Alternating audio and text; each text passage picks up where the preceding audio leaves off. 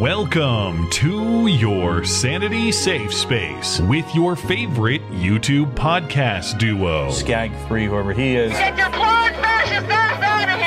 Saving the millennial generation in weekly installments. You are a terrific team on all counts. Live from a castle tower and his mother's basement, this, this is the Matt and Blonde Show. I'll lead an effective strategy to mobilize true international effort to pursue. Hey, why the fuck is the gas so high, bitch?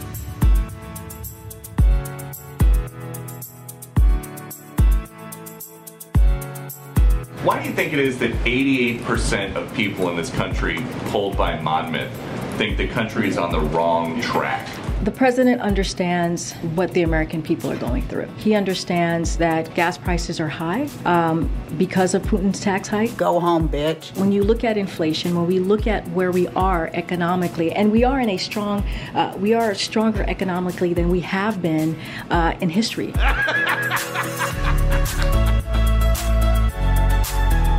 You serious? No times are tough, but today's economic news confirms the fact that my economic plan is moving this country in a better direction. And that's just the facts. We have a plan. Here's the thing we have a plan.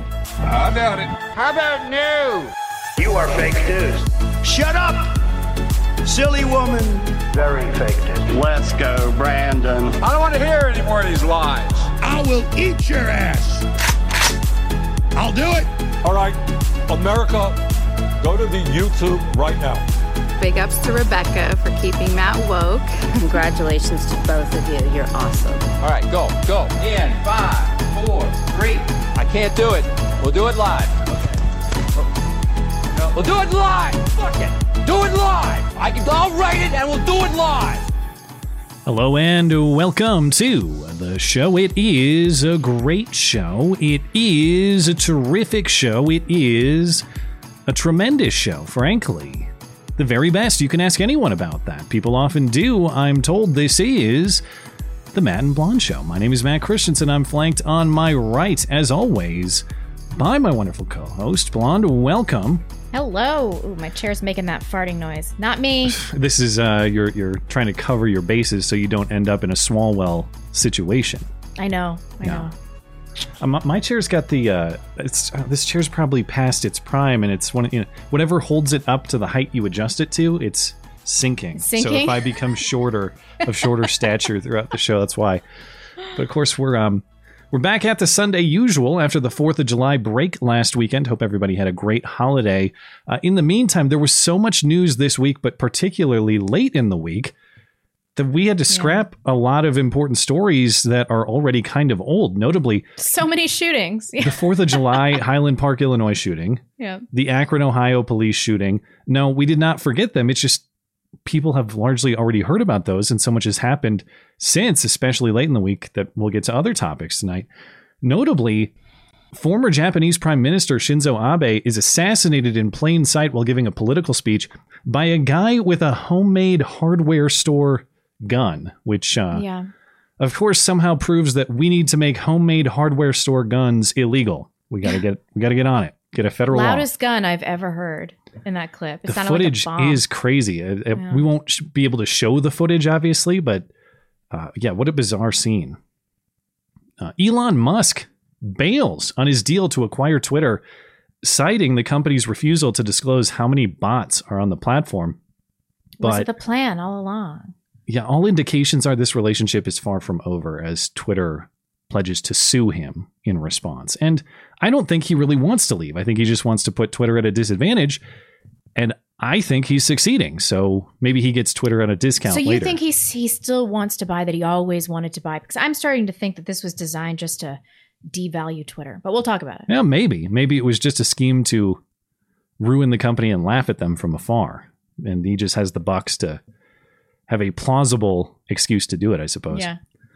Uh, Joe Biden, meanwhile, issues an executive order to do exactly jack shit about abortion, but he pretends that it'll do a whole lot of things while stumbling over his own words at the podium as usual. Uh, did he, in fact, read instructions from the teleprompter? That is the scandal late in the week. Again. In an actual major scandal, though, I have no excuse for putting this later in the show. It really should be up front, but we'll get to it. Uh, Reuters reports that millions of barrels of our reserve oil, that of course we've been pumping out for weeks to alleviate the pain at the pump in our country, actually went to other countries, but specifically to China, and even more specifically to a company that has financial ties to Hunter Biden.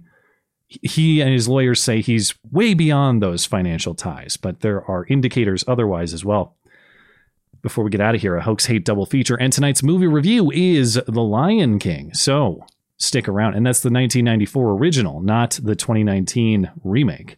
So What? stick around. They remade that? Yeah, Why? It was uh, like the all digital one that looked really realistic, and it was like Donald Glover as Simba and Beyonce was Nala and all that. You never saw that one? No. I did see that one. Why? But anyway, um, well, without revealing too much, I suppose you could say I'm a Lion King fan of sorts. But perhaps we'll have a debate about that later. And of course, we will uh, catch up on your super chats in between topics, ten bucks and up on the Sunday show because we are no good low down money grabbers. We'll get to as many as we can before 11:30 p.m. Eastern time. It will be all this and more on your favorite uh, couple hours of listening material. Remember, you can uh, find everything show related and support the show over on the website. That is mattchristiansenmedia.com. We have the show store up over there. If you want to pick up a t shirt or a mug or a hat, we have all of those things. Plus, of course, we have great offers from friendly listener owned businesses as well. This week's feature business is our friends over at Hero Soap Company. Do you love freedom? Do you love being clean? Then you'll love Hero Soap Company, made in the USA. Chemical and fragrance free. A portion of each purchase donated to veteran and first responder charities. Initial subscription purchase is matched bar for bar and sent overseas to deploy troops. Let freedom clean. Hero Soap Company. That's right. When you try Hero Soap Company, not only are you getting a great smelling, all natural product, not only are you supporting military service members at home and abroad, not only do bald eagles circle you in admiration of your patriotism, but when you subscribe, Hero will send their soap straight to your door each month, so you never have to remember soap at the store again. And if you're not a bar soap person, no problem. Hero also offers their soaps in a liquid form as well. Hero Soap offers listeners of this show 10% off all their products using promo code MC Listener. That's promo code MC Listener for 10% off everything from Hero Soap Company. You can find everything you need from Hero Soap, plus other great deals from the rest of our friendly listener owned businesses, including Western Razor Company, Phoenix Ammunition, Sonoran Defense Technologies, and more. That's at mattchristiansenmedia.com slash deals, Deals by listeners for listeners. We also had a uh, meetup, listener meetup down in Austin. You see this goat? Yeah, I don't think we've ever had a baby goat as part of a meetup group. For people that are listening and not watching, we mean an actual goat, not greatest of all time. Yes, a, a, a an actual the actual animal goat, baby goat, uh, so joining cute. a fine collection of beards and two other guys who need to get in the game. Uh, Yeah. But I'm glad you guys had fun. Looks like a cool spot, and uh, and thanks for sharing the photo with us. Of course, if you'd like to find uh, listeners of this show in your area, that information is on the community page of the website, mattchristiansenmedia.com slash community. All right. Very important news up front. You may recall the uh, forthcoming pillow company that was once uh, a David Hogg creation. This is Good Pillow. Uh, recall that uh, David Hogg promised to destroy Mike Lindell's My Pillow in pillow quality, but do it in a way that was faithful to all the progressive priorities environmental uh, sustainability, high paying union jobs, donations to Planned Parenthood, all of that. Somehow, this was going to be a high quality, uh, progressive priority fulfilling pillow at a price that a consumer would actually be willing to pay. That was the promise. And then Are David you Hogg. going to tell me something different has transpired? Well, it's I'm getting to that I'm getting to that this product is allegedly coming out very soon. David not by David Hogg though. David Hogg quit Good Pillow, of course after talking a bunch of shit but never actually producing a single pillow. David Hogg in April said he didn't leave Good Pillow because of a failure to produce what he promised. No, no. On the contrary, he left Good Pillow because Good Pillow took off way too quickly. It was it was too successful, in fact, for David Hogg to manage it. So he couldn't handle all the success. He left it to his friend uh, William LeGate, I think is his name. He had me pre-blocked on Twitter. I never even talked shit to that kid. He had me pre-blocked. Head of the game. Were Anyway, you, why did you go there to talk shit on him? I think I did at one point. I've been See, blocked for a long time. That's some good foresight. He d- he did outsmart me on that Yeah. one. Credit where due.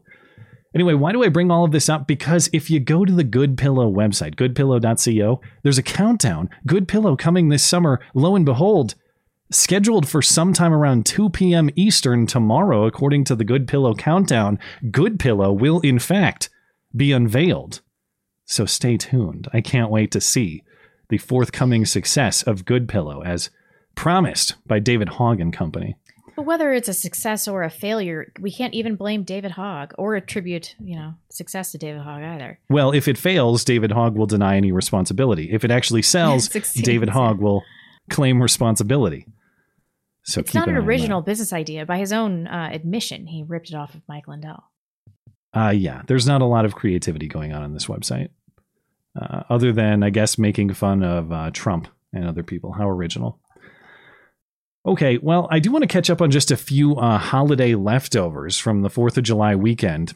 A few of the uh, festivities that I think are worthy of a mention. Did you see the Little Mogadishu fireworks show? oh God! All right, get a load of this. This is downtown Minneapolis, Minnesota. They're just fucking shooting at people. What the fuck?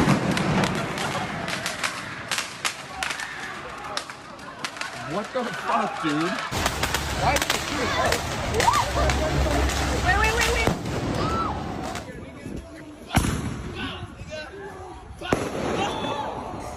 Okay. Uh,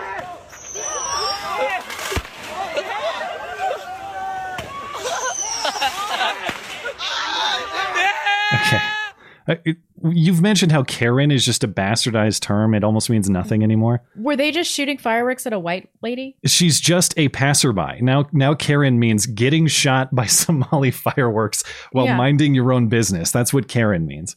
Well, it is kind of on her for living in Minneapolis. so- I suppose she really had it coming, but uh, yeah, what you see is exactly what that is. That's uh, predominantly Somalis, some on foot, some in cars, shooting fireworks at passersby and police. Though I suppose that is an improvement over the real Mogadishu, where they do similar things just with AKs. So maybe I would Yeah, prefer really. this.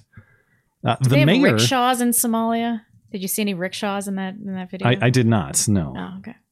Uh, the mayor called this behavior reckless and pledged to hold all the perpetrators accountable, which is very bizarre because the reports that I see mention zero arrests at all. Yet the stories do reference police approaching the uh, people shooting the fireworks and telling them to stop and go home. And then the fireworks shooters came right back out as soon as the police left. So sounds like opportunities for arrests were there. Uh, they were decided against, and the uh, targeted attacks on well, I guess uh, it would be unfair to call them targeted. The random attacks on passersby with fireworks continued for hours throughout the night. Man, they have bigger fish to fry in these major cities. I was talking to some of my relatives who live in Seattle well, over Fourth of July. I was out there, and um, apparently, the city of Seattle has just stopped investigating sexual assaults. Not a priority anymore. Not a priority anymore. they have bigger fish to fry. Yeah, I big- assume Minneapolis is having similar problems. Yeah. Well, uh, in fairness to Little Mogadishu, that may not have actually been as bad as one family's driveway accident in Nebraska. Here's a friendly reminder do not light your aerial fireworks upside down, as I think they did in this case. And if you do, definitely don't do it right next to your car that's loaded up with a whole bunch of additional fireworks. Oh,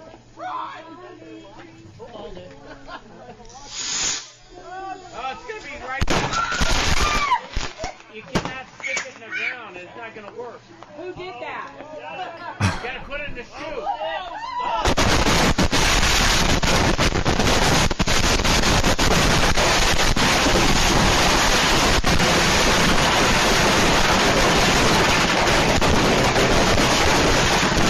Yeah. What happened? That first fireworks accident wasn't even the real accident. It ignited all of their stash. Is they had a whole their whole supply of fireworks was either in the car or right next to the to the rear or the trunk of that car and uh, they all just went off. Miraculously, nobody even injured, but uh, I'm sure there are several difficult insurance claims for this family to manage. It sounds like uh, the the way this video got out, apparently, because people were thinking, did SimpliSafe leak it? No, I guess what happened is this family sent the video to to neighbors because they believe they're going to have to help neighbors with neighbor insurance claims, and uh, I guess one of the neighbors must have posted it on Reddit or wherever they decided to post it. Oh, idiots. Uh, there were also fireworks at the National Mall, as is customary uh, every year. When local news did a story about it, they got commentary from a uh, National Park Service representative with a very provocative name. At first, you might wonder uh, what the, the reporter just said, but uh, the Chiron then clarifies. Now, we spoke to Mike Litteris, spokesperson for the National Park Service, about what this year Excuse will me, like. what? The only thing different is that, you know, everything old is new again. It is the traditional 4th of July that, that, that folks around here have gotten used to. So, um, same setup that, that they'll see. There is a, a secure area. Oh, That poor guy. Mike- Go by Michael or change your name. Better yet. Mike Litterst. It looks like Litterst, but she she definitely said l- Litterist. Uh, That's not on her. His parents really should have foreseen that. Well, of course, reminds me of my favorite uh, professional football player, Diego Fago. I was reading the replies to this clip on Twitter, and uh, I was unaware of this actually. Um, are you familiar with Golden State Warriors head coach uh, Steve Kerr? You know I'm not. Okay, he's he likes to get political and cry about gun control. That's the only reason I ask. Well, Steve Kerr apparently has a son, also a basketball player. Uh, his name is careful Nick Kerr. Nick Why would you do that? Kerr. it's it's like uh, both both of these guys are names from our super chat or our email. que- Mike Litteris and Nick Kerr are guys who send us email questions on Wednesday, but they're real people. In fact, I know one of our loyal listeners likes to send us email questions by the name of Nick G U R R Gurr to try to get us. And I messaged him today. and I said, "Did you have any idea that Nick Kerr is is a real person?" He did not. So, okay. Anyway, uh, this uh, this may be your favorite story of the week. I didn't hear about it till you told me, but it, it has to be Oh, included because it's it goes in local news legend. I mean, it- it's it's it's one of the best local news stories I've ever seen. But uh, do you want to explain the Naturally story first? came out of Florida. This, this Yeah. drunk Floridian goes back to his um he it's he's doing the interview in front of a trailer, but doesn't look like he lives in a trailer park. Um, and his neighbor's rooster like comes at him, and so he bashes the rooster in the head and kills it, and pisses off his neighbor, who calls animal control. And you'll see hijinks ensue. Great uh, description by this man who had to defend himself from a chicken. Big Roo was Jason DeFelice's pet rooster. That is until James Nix hit it with a stick. So I'm defending myself.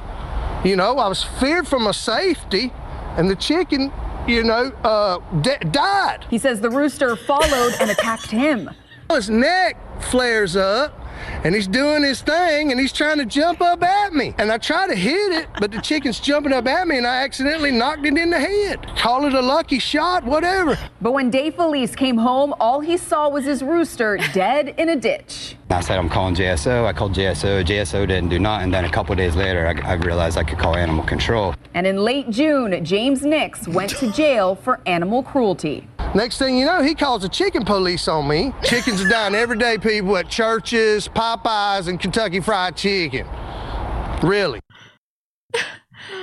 Um, and you did cut out this hilarious bit where he's like, "I didn't know I should do a 21 gun salute or call the chicken ambulance." Had to cut out a little bit for time, but you know, he, his mannerisms remind me a lot of the uh, bedroom intruder guy. You remember him from a decade or so ago? The black guy? Yeah. Oh, yeah. Climbing Oh, in your I guess we have a rapist in Lincoln Park. Yeah, really. Hide That your kids, hide your wife. yeah, because they're raping everybody out here. Remember that one? he, this guy reminds That's me of that internet guy. classic. Yeah. Anyway, All the good stuff comes yeah. out of Florida. Yeah, this one is right up there in the uh, Hall of Fame. Of local news stories, just like bedroom intruder. I see you've taken an interest in this Georgia Guidestones thing. Finally, Well, I think it's worthy of discussion because it's sort of a mystery that, uh, well, it's a, it's a mystery of great significance, I think. And as I mentioned on the Wednesday stream, I'm I will fully admit I'm a tinfoil novice. I didn't know what the Georgia Guidestones were until this happened on Wednesday. Um, yeah, But we still don't know people very that much. created them. It's still um, it's still hidden a little bit. There, there's still some mystery surrounding who actually is responsible for the Georgia Guidestones because it must have been somewhat expensive to erect them. Uh, but I did put some of the inscriptions on there in case you're unfamiliar. So some of the inscriptions on the Guidestones, which also are written in multiple languages, it's supposed to be America's Stonehenge. this is just Globo Homo Stonehenge. That's a way to think of the Georgia yeah. Guidestones. Okay. maintain humanity under 500 million in perpetual balance with nature, guide reproduction wisely, improving fitness and diversity, Hmm. unite humanity with a living new language. I think that one is actually written in Arabic. Rule passion, faith, tradition, and all things with tempered reason. I'm fine with that. Protect uh, people and nations with fair laws and just courts. Fine with that too. Let all nations rule internally, resolving external disputes in a world court. It's okay. Ugh. Yeah. Avoid petty laws, useless officials. Fine with that. Balance personal rights with social duties. Uh, I'm okay with that. Um, and then be not a cancer on the earth. Leave room for nature. Leave room for nature. So it sounds like some hippie nonsense paired with some libertarian nonsense. Hmm. Yeah. Sounds like the worst of all the philosophies at some level, with a little bit Right. of sense sprinkled in.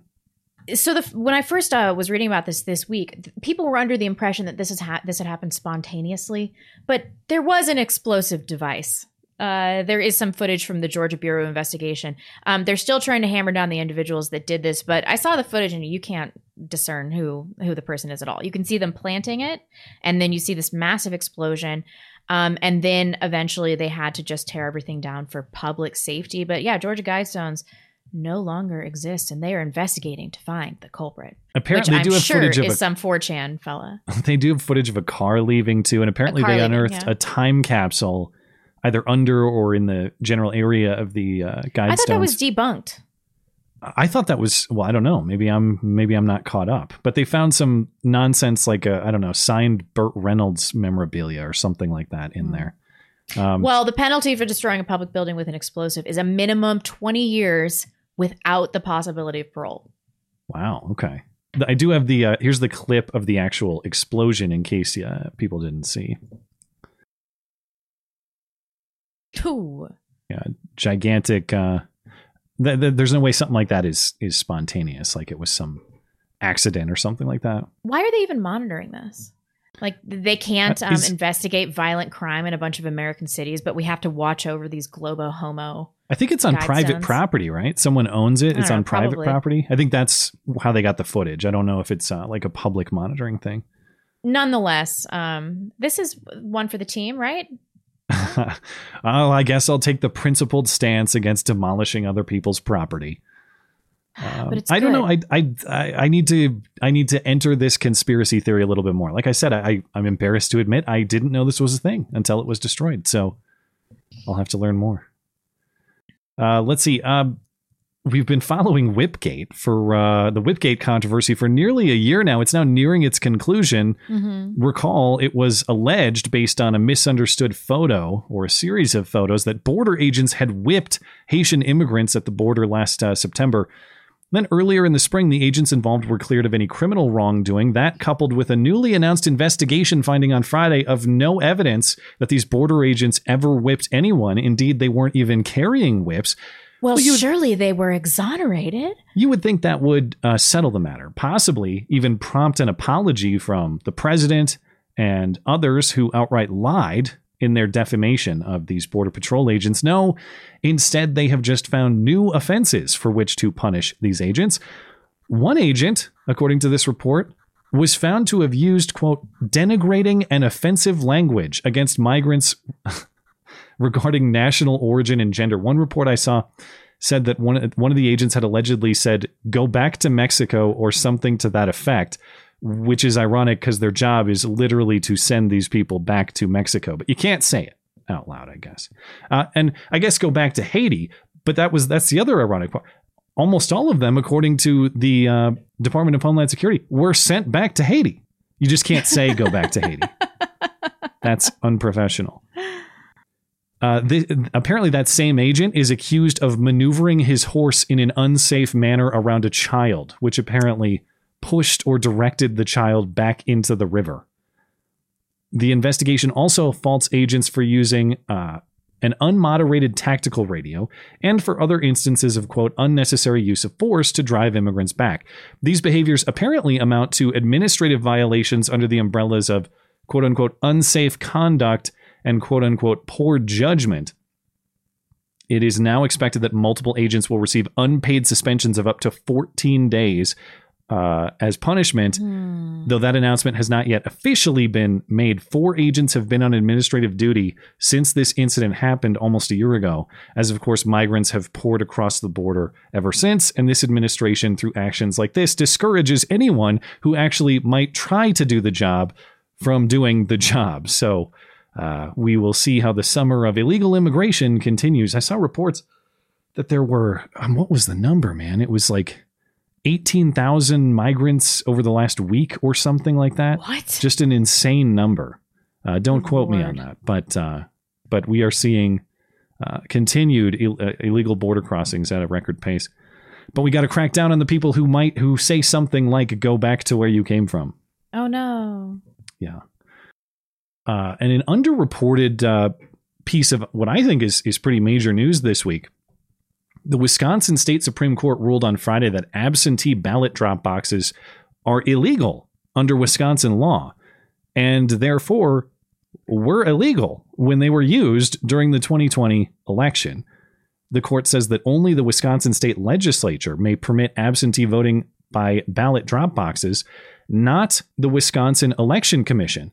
And it was the Wisconsin Election Commission that made those rules in hmm. 2020, not the legislature. Ballot drop boxes appear nowhere in the Wisconsin state statutes on the issue. Now, as a practical matter, this does nothing. It does not change the 2020 election result in Wisconsin, which was settled in a prior state Supreme Court ruling. However, just like rule changes in Pennsylvania that were outside of the legislature and sometimes in apparent conflict with the state constitution, this is an example not of fraud as in fake ballots, but fraud as in changing the rules in illegal ways. But of course, uh, Susan, that entire point is moot because this is nothing but a tiny speck of a stain on what was otherwise the freest, fairest election of our lifetime until 2022 and 2024, which uh, of course will be freer and fairer still than even 2020 was. But uh, but yeah, this is um, it's kind of two areas of, of concern in the prior election. Whenever we talk about it, people tend to think about um, faking ballots, but it's it's like if you're playing a football game or a basketball game and, and you suddenly change the rules in the middle of the game. That's that's not the way it works. You can't Right, do that. There is exactly. a and if you want to change the rules in either of those games, there's a process to do that. The process was not followed. You can't change the rules mid game and call that a fair game. But uh, well, we'll see how this. In, you can only speculate how this will influence future elections. It will not change what happened in the past, at least for now. I'm having some anxiety around this next story. I saw this and I was like, oh no. Should I even discuss? I was like, well, first of all, you know, I've apologized for burying other leads. Uh, th- I shouldn't have buried this lead. Uh, this should have been story number one. I, I take it you did see Nancy Pelosi's giant rack on display at the beach. Yeah, I mean, she looks great for 107.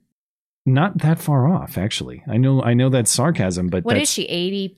I think she's 81, something like that. She was photographed, uh, was Nancy Pelosi, at an Italian beach resort in a swimsuit this week. Now, the photo is apparently authentic, though I can't say the same about what is depicted in the photo. You be the judge. Uh, Chuck Schumer immediately issued a statement in response to this photo. Incited the erection. Incited the erection. Incited the erection. So Chuck Schumer, I guess, likes what he sees. Uh, you know who else likes what he sees? Her husband, Paul Pelosi, who is with her on this Italian vacation despite his recent DUI charge in Northern California. Paul Don't do Pelosi. You don't have to say this joke. You don't have to, motorboating the Italian seas by day, motor motorboating these seas by night. Actually, motorboating these double D's by night. How about that? For real though, like when when I when I envision an an 81 year old's tits, it's something much worse than this. Uh, well, I guess that whoever her surgeon is, I, I suppose he's doing well with what he's working with. Credit where due. Yeah, I mean, I'm sure she had a lot of loose skin. They're like, let's just shove some boob in there, right? there's no shortage of that. Yeah, you could. There's a lot of uh, surface area in which to pack in the volume. I suppose. All right. Uh, any other titties. any other totally unnecessary commentary you wanted to offer? No, this has gone too far. Okay. Lastly, before we get into the real news, uh, remember a few weeks uh, or months ago when um, MSNBC analyst Malcolm Nance said he was going to the Ukrainian front lines with his Right, uh, combat right. kit and his AK. And then he went to the part of Ukraine that was experiencing no conflict. he uh, he did a couple of cringe media hits, one of which on CNN explicitly said Malcolm Nance live from Western Ukraine, which is the not Russia side of Ukraine, which is the side of Ukraine where there's minimal combat, in fact, as far as I understand. But uh, but he wants you to believe that he is a, a hero who's saving the day there. He, he just disappeared for weeks in the meantime. I haven't heard from him. You, you might have thought, as as did I, did he die? Did he actually die in the trenches of eastern Ukraine? No. Apparently, he's done fighting, at least in Ukraine, and he's returning home as a hero to save our country next. Malcolm tweeted a selfie in a noticeably clean combat uh, outfit saying uh, it's time to defend America. Of course, the question is defend America from whom? Surely not the president he agrees with. He means defend America from you, of course. So when the Civil War hits, uh, beware of Malcolm. He he's going to take his uh, skills that he learned in Ukraine uh, to your house coming soon. I, his stupid patch, what now, bitches? I, I, I don't even know what to. s Yeah, I'm sure. I'm sure a lot of Russians fled when the what now So bitches scared. clad Malcolm Nance was in the vicinity. All right, let's talk a little bit about uh, well the major international news of the weekend, and that is the assassination uh, in plain sight of former Japanese prime minister, indeed uh, the longest serving prime minister of their country, I believe, uh, Mm-hmm. Two Shinzo Abe. terms. Yeah, um, and he uh, he resigned under kind of mysterious uh, terms. I, I read online that it was because he had ulcerative colitis, but but I don't know. I don't, I don't really believe anything that I that I read anymore.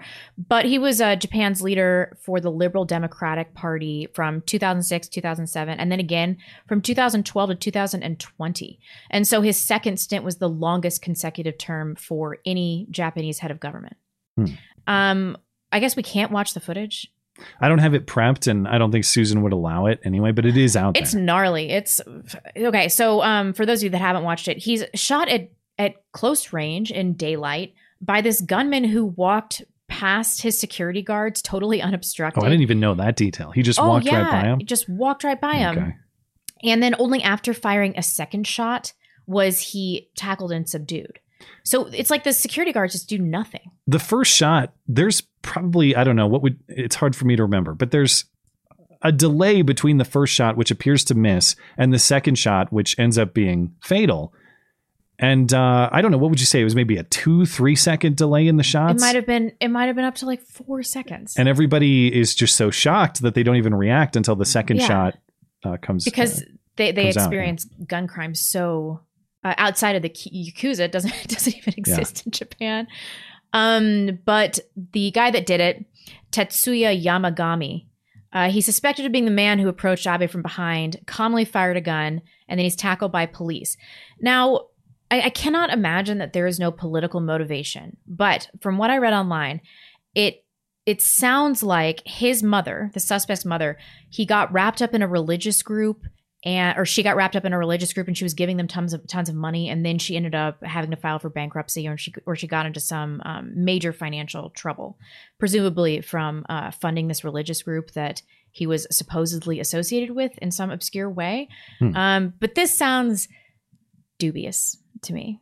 This he, I- he I was know. associated with being abe was associated with? Yeah okay. yeah.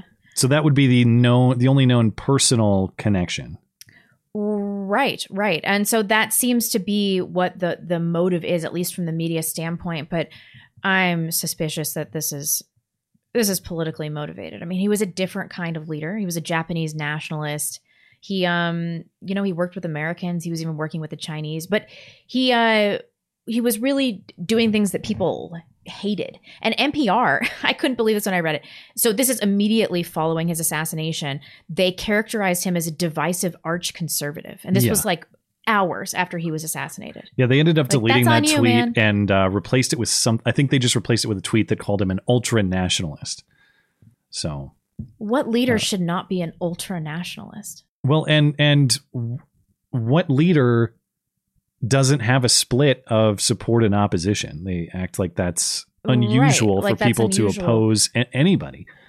Um, now, I I can't pretend to tell you a bunch about Japanese politics or Abe's political career or the, the other possibility a lot of people speculate about. We assume that maybe this shooter did it for his own personal reasons. Of course, perhaps he was put up to this by somebody else who doesn't like Abe. Perhaps there were Chinese interests at play. Perhaps right, it was some anti, other. you know, just globalist interests. He wasn't Yeah. anti-globalist, and he was a Japanese nationalist. So I, I'm just skeptical that this was some personal thing. Uh, Yeah. But he was still highly influential in Japanese politics, even though he's no longer prime minister. He was out campaigning. I, I believe the context of the speech was campaigning for the election that just happened over the Yes, weekend. yeah, yeah. And his party, they're called, they're referred to as the Liberal Democratic Party, but they're considered a right wing Hmm. party. I don't know their entire platform, but I, I saw the news before we were live. That party apparently dominated the election. So he's out doing his political thing, and and he's shot at an explicitly political event by what may or may not be a political actor. I, I I'm just you know no pun intended. I'm shooting from the hip, trying to tell you I know anything about this. I don't. So my speculation about why this was done is is worthless. That's But- I, I don't know. I mean, um, I suppose it's not outside the realm of possibility that that this reported motive is the actual motive. I mean, look at the uh, the Reagan assassination attempt. Yeah. That was so bizarre. However, I think that um, all signs point to probable political motives by some outside force. what I can tell you a little bit about, and uh, what has become, I guess, the U.S. angle on this, somewhat preposterously, in my opinion, is gun control and specifically the shooter's weapon. But I think there are some lessons we can learn from that part of the story. So the assassin's weapon is notable, uh, pictured on your screen here, but described by investigators as a uh, quote unquote homemade gun. And I sure hope so, because if that was actually manufactured, that was if that's Yeah. out of the factory, that's uh, I don't know. That one's not a good looking uh, piece. Anyway, uh, the photos here uh, look like uh, two pipes taped to a wood frame uh, and some kind of grip wrapped in tape as well.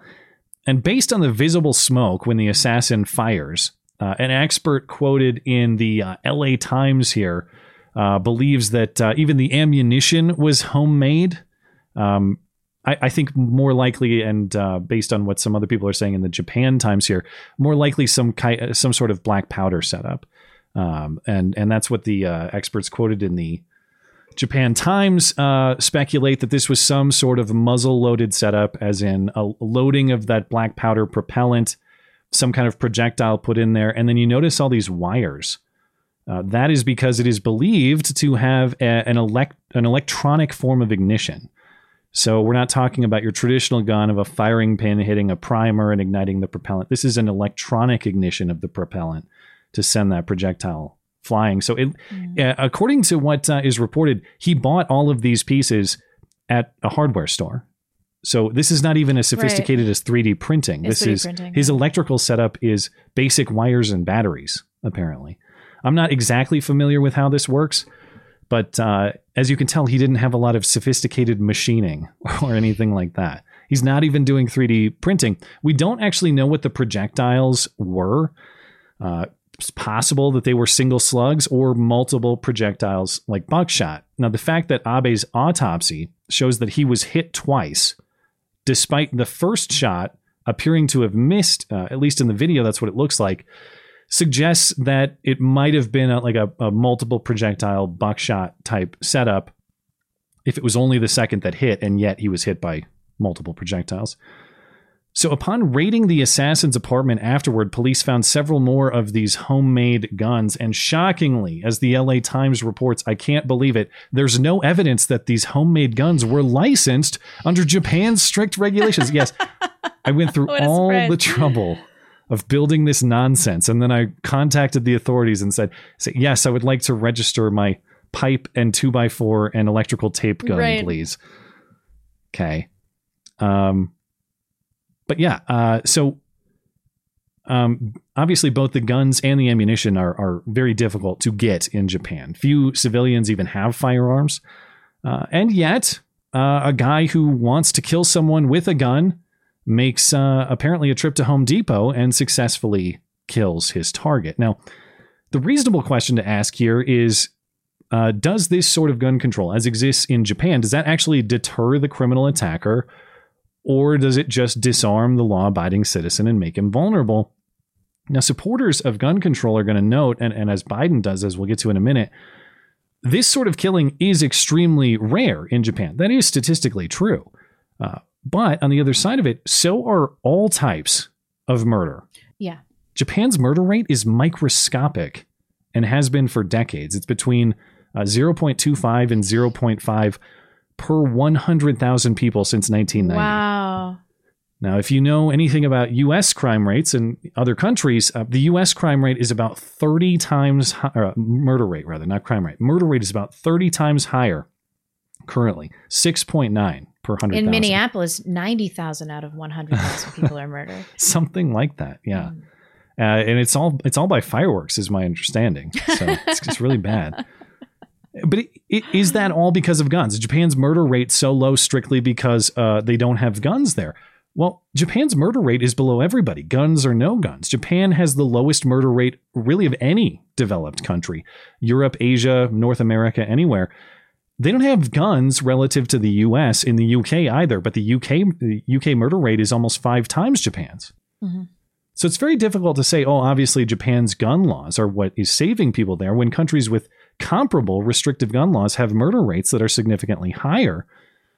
But more importantly, do do these data matter when you're talking about individual rights? So if a crazy person like this comes up to me with a Home Depot gun, do I want to fight him and his weird Home Depot gun with a pocket knife or a narwhal tusk? Or do I want to put him down immediately? With a gun. Yeah. As he should be put down. Point I'm making is statistics don't erase the right to defend yourself. All the world's statistics are irrelevant when someone attacks you. All that Yeah. matters is your moral right to defend yourself. And, and it's a right that you want to preserve because, as this guy demonstrates, evil finds a way, just like life in Jurassic Park, Jeff Goldblum. Evil finds a way. Um, but Biden is going to make it a, a gun control issue. So, on this theme, Biden reacted uh, to the Abe assassination by making it not just about Japanese gun laws, but about our gun laws, as though that's somehow relevant.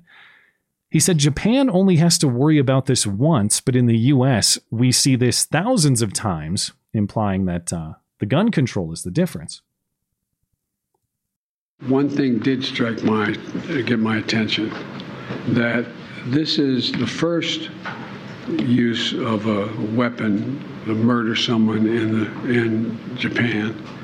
And I think we have thus far have 3,000, I won't hold me to the number, 688 or, I mean, between three and 4,000 cases. They've won. One. One. Okay, I actually have no idea what the hell he's talking about. Yeah. Okay. The specific mm-hmm. numbers there. Three or 4,000 what? I think what he means is that we in the US have had between three and 4,000 gun murders this year so far. I think is the point he's trying to make. But anyway, in general terms, what he's saying is we have way more murders by firearm in the US than they do in Japan, and it's because of the restrictive Japanese gun laws. It's a weird way How to say How could you even uh, establish causation? Like, why aren't we attributing causation to something else that's more feasible, like the homogeneity of their culture, or there being an an honor bound society where murder is a dishonorable thing, or that we killed all their highest T people in World War II, so now it's just these like weird Japanese like asexual dudes that don't really have it in them to murder people. Yeah, he's not going to talk about any of those factors. It, it is strictly the uh, the gun laws, apparently. Um, and he also, it, it's all, by the way, it's also just a weird way to offer condolences to the Japanese. Listen, I know it's very sad, but come on, you guys can handle one, right? You can handle one. We've had three to 4,000. What's one? Yeah. I know you liked Abe, but well, actually, you didn't. According to the news, you all hated him anyway. You so who him. cares? It's just one. Calm down. He was so Um, divisive anyway. Why yeah. do you care? Yeah. But uh, Biden also issued a written statement in which he says gun violence always leaves a deep scar. But if Abe was assassinated by a stabbing or a poisoning, would that not leave a? That's just a regular scar, not a deep scar. This one's gun violence. It's such a stupid. St- it's just trying to shoehorn this into his gun control agenda in the U.S., which is actually irrelevant to what happened. Um, and and I don't I don't really know why or how this has anything to do with U.S. gun laws or how it became a U.S. gun control issue, but since they made it one, just kind of a bottom line conclusion that I want to leave this story with. There's no such thing as a law that will prevent this kind of attacker, as in the guy who wants to kill and doesn't otherwise have access to a weapon, so he creates a makeshift one. The question is, how do you want to be prepared for such a mm-hmm. person who creates a Home Depot electrical tape 2x4 pipe gun? Do you want a weapon yourself readily available to take him out? Or do you want to hold up a piece of paper to him informing him that his Home Depot assassination pipe gun is actually illegal? And if you're going to do that, and if you're going to choose reliance on the protection of others, I will also note Abe did that. You, mentioned watching the video, and I didn't even know this prior to when we started the segment. This guy just walked past the people who Right. are not just there to protect him as friends, they're hired to protect him. I assure you, most of us don't have the luxury to hire security in the way that he did. Do you know how So- well equipped they were? I don't know what they were carrying, but I it seems like uh, the primary responsibility of their job is to watch out for exactly this, and uh, they didn't. And, and the point is, you can't bet on other people saving you, even when they get paid to do it. Even when you pay them directly, you want you want to respond to this sort of person. I don't care how statistically unlikely it is, how statistically rare it is. When that Home Depot gun is pointed at you, the stats don't matter. They're out the window. You have to respond. How do you want to respond? Sorry, sir, that's illegal according to section 142B. Right. Good luck. It's not going to work. Anyway, uh, do you have any more to say about uh, Abe? No, this is a a real bummer, and I'd imagine that we're never going to find out what actually happened here. Uh, pr- I don't know. Probably not. They they have released so little about the guy who actually well is accused of doing the shooting. I suppose, even though it's on video. Um, it seems like investigators are fairly tight-lipped so far. Mm. Yeah. So if we learn more, we will uh, update the story. But uh, before the, I suppose the Elon Musk stuff is pretty quick. We could get to that before the top of the hour, I think. Sure. So let's talk about that. Because on Friday, man, was it just Wednesday? We were wondering what the hell's going on with the Elon Musk Twitter yeah, thing. Yeah, like I haven't heard anything for a while, and then he didn't tweet for like a week or two, and the story kind of went dark. And you think, oh, it's just going through all the regulators and it's in process. And then on Friday, something of a surprise drops. Uh, Elon Musk's legal team sends a letter to Twitter's board informing them that Musk is terminating, or at least wants to leave, the $44 billion uh, deal to acquire the company. So The he board- loses a billion in in the event that he's able to do this. Yeah, if they were to let him go, but they're not. that's that's the wrinkle here. Uh, the board had recently approved the deal, and, and the deal still faced uh, regulatory scrutiny and oversight to complete. But Musk's letter says that Twitter has not complied with its contractual obligations, specifically not providing Musk with numbers about bots on the platform, as in how many of the accounts on the platform are real people and how many of the accounts are fake, Fake, uh, or automated bot type things. Now, Twitter had claimed that only 5% of the accounts on the platform are bots, but they've never disclosed publicly or to Musk, even privately, how they arrive or calculate. Didn't he number. do his own internal investigation and found that it was closer to like twenty percent? We've seen those reports, and remember, I, I know we discussed the report. There was an independent analysis that concluded up to 50% of Joe Biden's followers are bots, which I could believe. He, I know he's the president, but he tweets old man nonsense, and it gets 100,000 likes in five minutes. There's no way Yeah. that's authentic. Yeah. So Musk's lawyers uh, say that the denial of that bot information violates the agreement between Musk and Twitter. As you mentioned, recall that if either party leaves the contract, they have to pay the other party a billion dollars. But Twitter is not going to let Musk just walk away, even for a billion dollars, apparently. On Friday, uh, Twitter board chair Bret Taylor tweeted out that uh, the company will pursue legal action to enforce the merger agreement. Twitter has retained high profile law firm uh, Wachtell, Lipton, Rosen, and Katz, which I originally thought might be Deborah Katz of Christine Blasey Ford fame. It is not. Yeah. It's a different Yeah. Katz, not the same person. I really was hoping she was going to enter the story and go after Elon Musk with some preposterous sexual assault claim or something.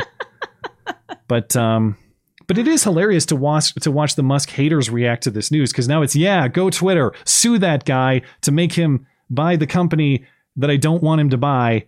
It's like what what do you root for here if you I know. hate Elon Musk? Ugh. I guess for him to walk away and pay the billion dollars, but Twitter isn't going to let that happen. Um, and and bec- Shouldn't they though? well, that's the thing.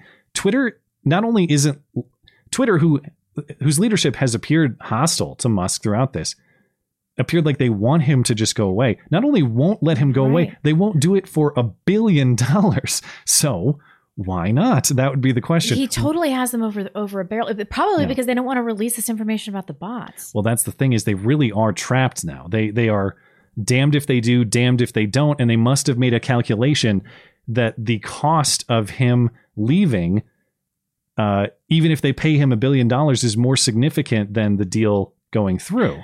Um, because- so either they release the data that that Musk wants, the bot data, Right. and I will speculate that's going to show what Musk claims, not what they claim, which is I'm sure his internal uh, examination of the bot situation was thorough. I, he he he might know a thing or two. I would Yeah. assume. Uh, if they were to do that, if they had information that confirms Musk's suspicions, that would be hugely damaging to the company, and not just reputationally. Um, that could actually have legal implications to the extent they may have misled investors, which would get them in a bunch of legal Oh, trouble. That must be it then. It, they might. I mean, who who knows? There there could be Because the serious. bot situation, it doesn't really affect the end user enough for people to get off Twitter. Well, I think the bot situation it, it's significant enough that that most of their revenue, if I understand, is based on advertising. Mhm. So if you are inflating your real user numbers, it inflates the value of your advertising, which could be fraudulent to those advertisers. It would certainly be a fraudulent representation to the investors. There Yeah. could be serious legal penalty for such things if they if it could be shown that they knowingly did it, I suppose. Um, and then if, if Musk just walks away, well, the shareholders are going to be really pissed off that they didn't cash in on Musk's offer, which would pay significantly over market value per share for the company. So, in in either scenario, um, Twitter is is in a bit of trouble here. You watch tomorrow morning, that stock price is going to tank. Oh Uh, yeah, how bad do you think it's going to be? I've seen speculation down as much as 25 to 30%. We'll see. And if the stock price tanks and Elon Musk walks away, he offered something like $54 per share. Let's say the price goes down to 25, 30 bucks per share. How pissed off are you going to be if you're a significant investor in Yeah. Twitter? That's Yeah. going to get the board in a bunch of trouble. Uh, if they if they comply with Elon Musk and they show well, actually we've been lying about bots this whole time, they're in possibly more trouble. So there's no good answer um, here for Twitter, and that's why no matter what happens, I think it's advantage Musk because if Twitter succeeds in let's say let's say that the only the option that they per- seem to be pursuing here, we're going to sue him into compliance. Well, even in that case, Musk still wins in that he takes over the company. It might be for way too high of a price, but he still takes control of the company. So, Well, they're that- just going to hemorrhage in legal fees too. yeah, so maybe Musk pays a financial price, but it's not like he loses. He still got what he says he wanted. Um, if Musk leaves, Twitter's value plummets, and this is why I say Musk might not be done anyway. Uh, if Twitter's value plummets, that's an opportunity for Musk or potentially another buyer to come in and scoop up Twitter at a discount price.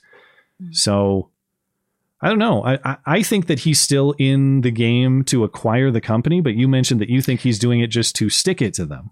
It's possible. I mean, it could, he could not have to acquire the company, which I'm not really sure that I see the benefit for him personally. I mean, that there's definitely a broader social benefit for um, reintroducing it as something of a free speech platform. But wouldn't it be the greatest society uh, of all, uh, one that does not have Twitter anymore, or where Hmm. Twitter becomes so devalued that people just um, just don't use it anymore? It just becomes like Facebook, a dinosaur of the tech era. Uh, and maybe that was his. Maybe he actually 4D chessed this.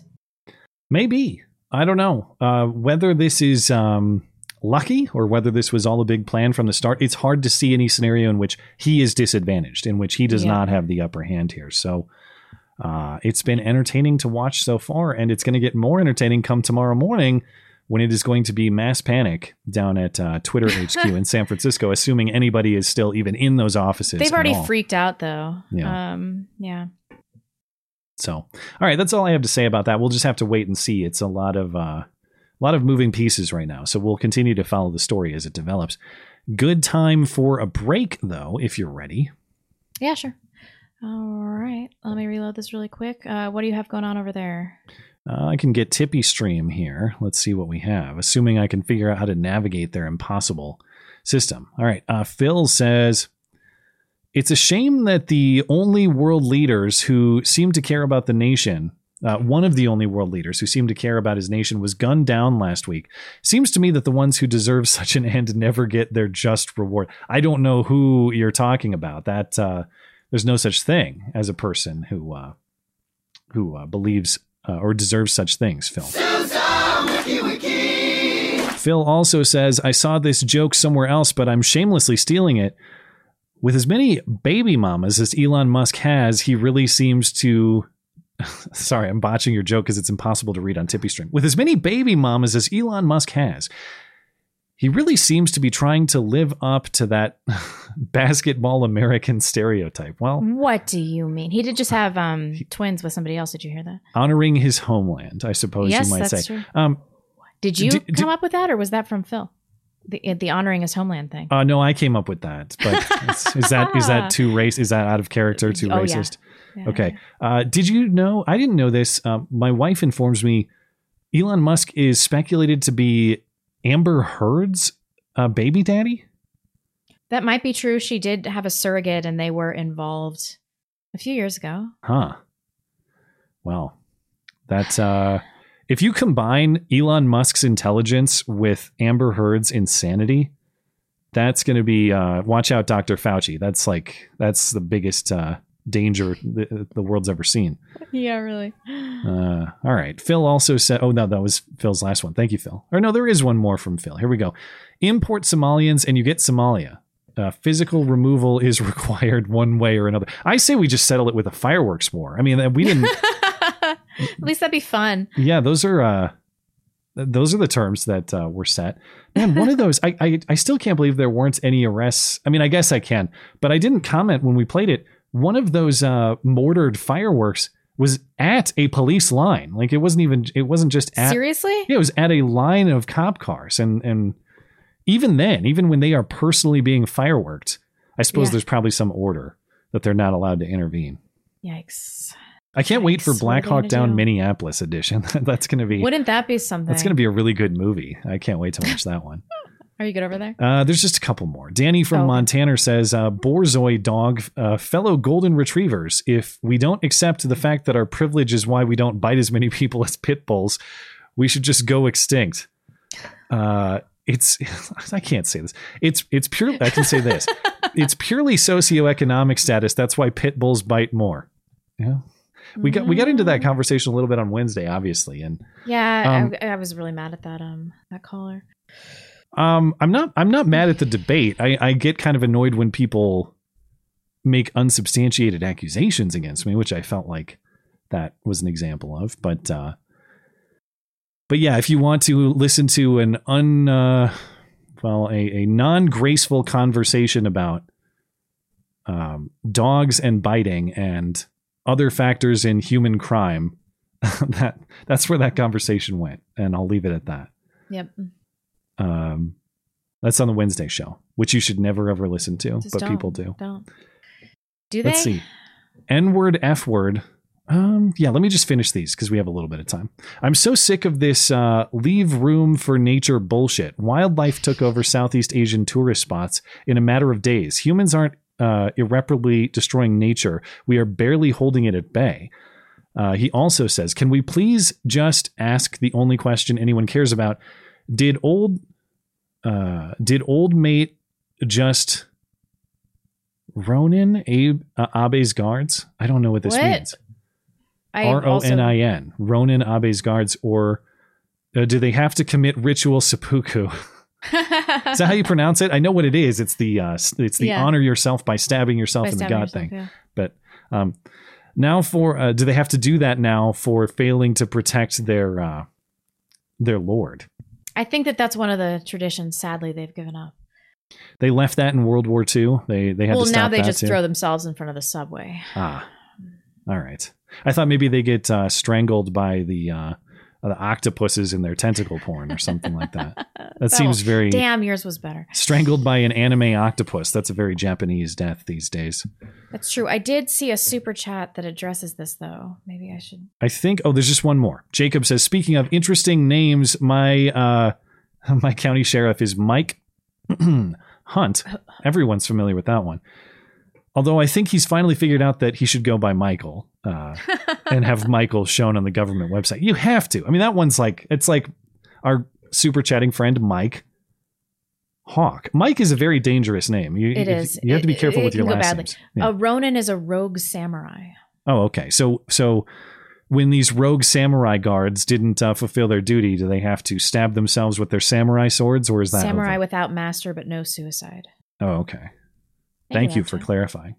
Uh, Trapped to the World in the live chat said the murder rate in Japan is low, but the suicide rate is high. Why? According to Freakonomics, it's due in large part to police declaring all killings they don't think they can solve. Suicides. That would be uh, Hmm. one of the downfalls of having an honor based society. There would be dishonor and an in- inability to solve a crime. So, like a huge incentive to make it appear as a suicide. So this the speculation, just so I understand, is is falsifying the report in order to either um, preserve the honor of that community, or I suppose protect the integrity of the police force who can't solve the crime. yeah. Hmm. Yeah. Okay. Interesting. Um, maybe we should just circle back on the. Do you want me to do a few of these? Or Uh, yeah, let's we- take care of a few. We got a little bit. Okay. Over on a D Live really quick. How- Howie Felter Snatch. Oh Lord, come on, what guys. are what are y'all favorite musical artists? I uh, first of all, I don't listen to any music I didn't listen to in high school, so um, my musical list is uh, outdated and um, and embarrassing, frankly. But That's nobody, okay. but nobody I listened. I, I don't even listen to music anymore, really at all, because everybody I, I enjoy uh, becomes an insufferable leftist, and they just post this crap You gotta separate over. the art from the artist. I know. Um, no, I mean, lately I get more into just like electronic music or even like old classic rock or something or stuff that's like less overtly political because I just want to escape that. So That's true. my connection to current music is next to nothing. That's a bummer. Okay, lately I've been really into Type O Negative Hmm. and this weird Japanese chick. She's this Japanese British chick um, in a band called Kero Kero Bonito. Hmm. I'm obsessed. It's not really my jam, but something about them. I just, I'm a woman obsessed. Um, you good over there? Yeah. Holden, Mulray, Matt, what do you think of 22 long rifle? People make fun of it, but it's cheap, available, and you can carry, shoot, practice with a lot of it. My only criticism: rim fire is not as reliable as center fire. Yeah. Uh, depends on the purpose. I, I certainly wouldn't use it for a, a defensive purpose, uh, both because uh, of the power of the round lacking, but also, as you mentioned, just lack of reliability, depending on what your setup is. You can fuck somebody up with that, though. I mean, I'd rather have a 22 than nothing. Nothing, But but if I'm picking, it's not going to be a 22. That said, never forget Cho at Virginia Tech. He had uh, one of his guns. He used two. One was a nine mil, and the other was a 22, and he killed like 50 people. Yeah. I don't know how many he Yeah, got he with did. the 22, but there were some I some. think he killed most of them with a handgun, right? they were both handguns. It's just one was a nine millimeter and one was a 22. Oh, really? Okay. Yeah. Um, But that's, I think the biggest mistake I made. Well, there were two mistakes I made when I started getting more into guns. One was buying guns based on aesthetics rather than function, which, you know, that, but that one looks really cool. Don't do that. unless you have. You know. But what if it looks really cool? I know, I know. Uh, the other thing I think that uh, the other mistake I made is overlooking um, the the value of 22. And the value of 22 is what you mentioned. It's it's cheap, it's affordable, but it is the best to uh, number one practice yourself with, and number two to introduce other people to guns with. And Yeah. um, so like the 22 AR is such a fun setup, and it'll get you familiar with the AR platform, and you can shoot for cheap. The one of the best gun buys I made is a Smith and Wesson uh, 22 compact uh, handgun. And the reason that's such a good gun buy is because I'm a terrible handgun shot, but I was really terrible before. You practice with a 22 handgun, you can identify flaws in your shot, you can practice for cheap, and that's I Smith didn't and even Wesson. know that was a thing. I thought they were all long rifles. oh no, they got they have lots of hand and and if you have if you Is it mostly for hunting? Is that why people uh, you can hunt small game with it, yeah, and that's another like in a survival setting. with a survival 22 setting. handgun? Oh, I, well, I don't. I mean, you could if you're Well, a great shot. you? But uh, more realistically, a rifle in that situation. But that's another thing about it. it uh, in a survival situation, you want to hunt squirrels, rabbits, something like that. Twenty two is Well, pretty. so why valuable. would you even have a 22 handgun? Uh, you can. It's harder to kill people with. practice? That's why I. have That's it. Oh. Pretty much. That's the only thing I use it for. If you, if you can put a suppressor on it, if you get past the ATF overlords, uh, also those things are whisper quiet. I mean, you can you can shoot cans and not even make a noise, which But if you are close to somebody's head and you fire at them, like they'll they'll die, right? Well, as with many things, uh, it's all about shot placement. So if you Mm. get hit in the right spot, yeah. But uh, but twenty the, anyway. Long way of answering your question. Don't overlook the value of twenty two if you're getting into guns. It's a highly valuable caliber to work with. Um, Holden Mulray, I just read that one. Rob- Robin D. Banks. Matt and I once made sweet, sweet love in a sensory deprivation tank. Then I realized he wasn't there. I was just playing with myself. Matt, where's you go? I cried. Must have been the hard seltzer. Why are you gay? Why are you gay? Speaking of sensory deprivation tanks, we just finished the Stranger Things, the latest Stranger Things season. Is it lame? I haven't watched it. Uh, without spoiling anything, I thought the end was extremely lame. Just my It's personal over, right? opinion. No, they're gonna have a fifth season. Ah, God, everyone just needs to stop. Just Yeah, they're getting too old. They're getting awkwardly old, and that's Yeah. part of the problem. Millie Bobby Brown Weaver, whatever the fuck. She's like Yeah. 20. Well, they, I think they all are. I think they're all Yeah. in their twenties, and they're supposed to be like fifteen or something. I don't know. It's it's weird at this point. Uh, Daniel Kunkel, the New York City bodega worker who defunded himself, uh, defended. I just immediately read that as defunded. Yeah. I got police on the mind. Uh, defended himself and was charged with murder is Rittenhouse 2.0, in my opinion. It's nefarious to criminalize self preservation, and it should be called out for the tyranny that it is. Yes, we are going down a dangerous road. I mean, w- people are going to. Um, they're going to stop and wait one two minute long when there's a home intruder because of things like this. Oh yeah, yeah. You're gonna get killed, and um, I talked about this video, or I talked about this incident yesterday. I have a full breakdown on my channel if you want to check it out. But that was kind of the um, the thought that I closed with is like, uh, if we all st- if we all hesitate because of fear of being prosecuted, you might get killed, and they'll prosecute your dead body anyway. I, I can see really. that can see that happening. But the, you compare it to Rittenhouse, I think that's totally fair. I would actually say that this is I don't know if worse than Rittenhouse is the right word because what happened to Rittenhouse was was egregious. But the distinguishing factor that I'm getting at is the criticism of Rittenhouse was, oh, he was out in a place where he shouldn't be, something to that effect. This Yeah. guy was in the shop. He didn't own the shop, but he worked at the shop. Where else is he supposed to leave the shop that he works at? What is he supposed to do? And he sat there passively, trying to just allow the situation to cool. And this this this guy, this ex-con who is towering over him, just keeps attacking him, and he mm. won't stop. Wh- What what are you supposed What to is do? he supposed to do? Leave? Yeah. Walk? Leave the shop unattended? Go away? Yeah. I don't know. Just let him loot and rob. Apparently, it was all over a bag of chips. It, it was a bag of chips that was attempted to be purchased with food stamps, and the food stamps transaction was declined. That is what uh, Oh caused this uh, interaction. Ugh. Okay, I can't touch that. Um, Robert E. Banks. I fam. Make all the jokes you want. I know, I know. Um, anyone else downloading Hunter's iPad emails, etc. I heard it uh, had incriminating evidence, so I was like, "I'm in. We ride it dawn, bitches. Got the password already. Anyone else want it?" Honestly, I don't. I there's going to be nothing on there that um shocks me. I mean, is anything worse than the financial entanglements that has have already been illuminated? maybe more details on those. And of course, uh, depends what your opinion of hooker and coke videos is. Not interested. No. Uh, let's circle back. My favorite tweet on uh, Hunter Biden because there's vi- he apparently there are videos coming out, and we will get to the to the alleged hack of his phone in a minute. There were videos coming out that he filmed of him measuring out crack or whatever he's doing with a with a um, with an escort.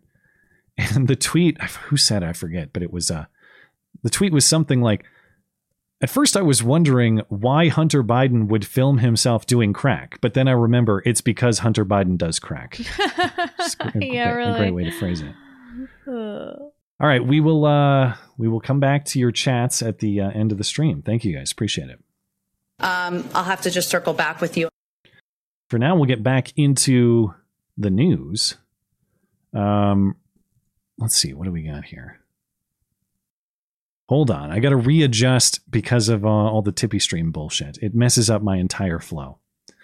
Uh, Damn Tippy, you, Tippy, Tippy Stream. Tippy Stream is to me what what Putin is to Joe Biden. I just blame all of my own failures on on Tippy Stream.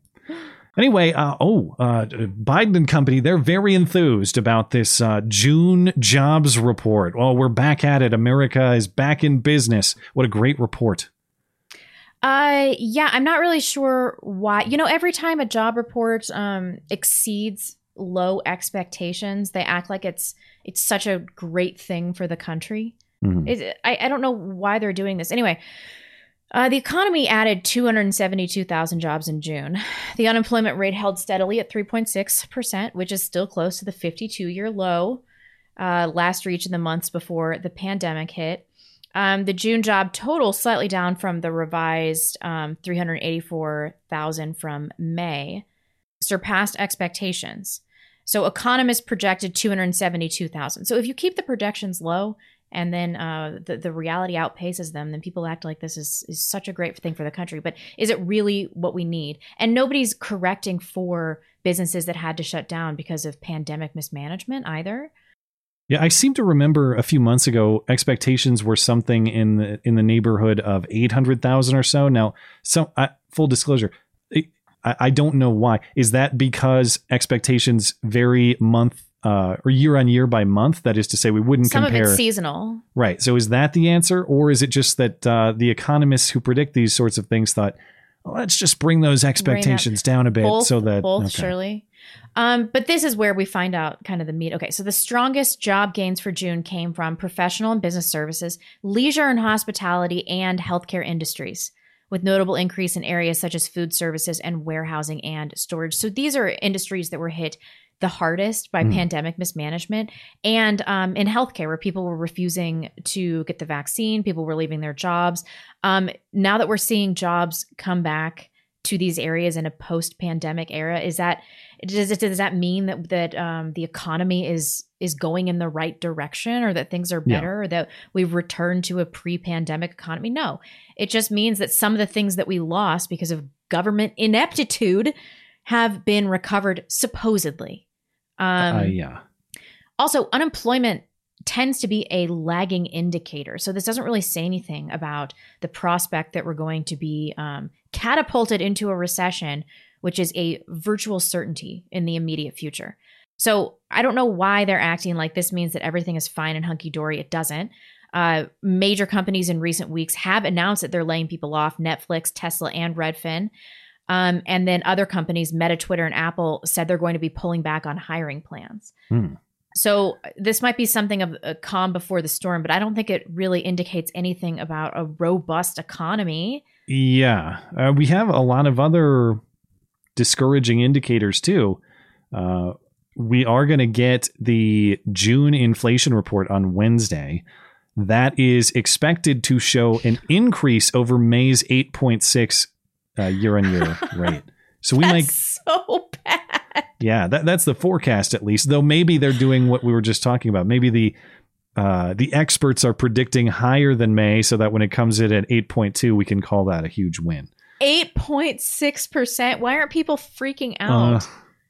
we are also going to get barreling towards like Weimar Republic levels of inflation here, and, and people aren't, they don't seem that worried about it. Uh, yeah, yeah. Well, have you seen how much gas prices have dropped? We'll get to that. in Oh, moment. yeah. It's so so encouraging. Um, another uh, report that'll be out soon will be uh, second quarter GDP numbers, which very possibly uh, may show another consecutive quarter of GDP shrinkage, which yes would be the technical definition of a recession. The Atlanta Fed's GDP Now measure, which tracks economic data in real time, is predicting a second quarter production decrease of 2.1%. This as of Friday, July 1st.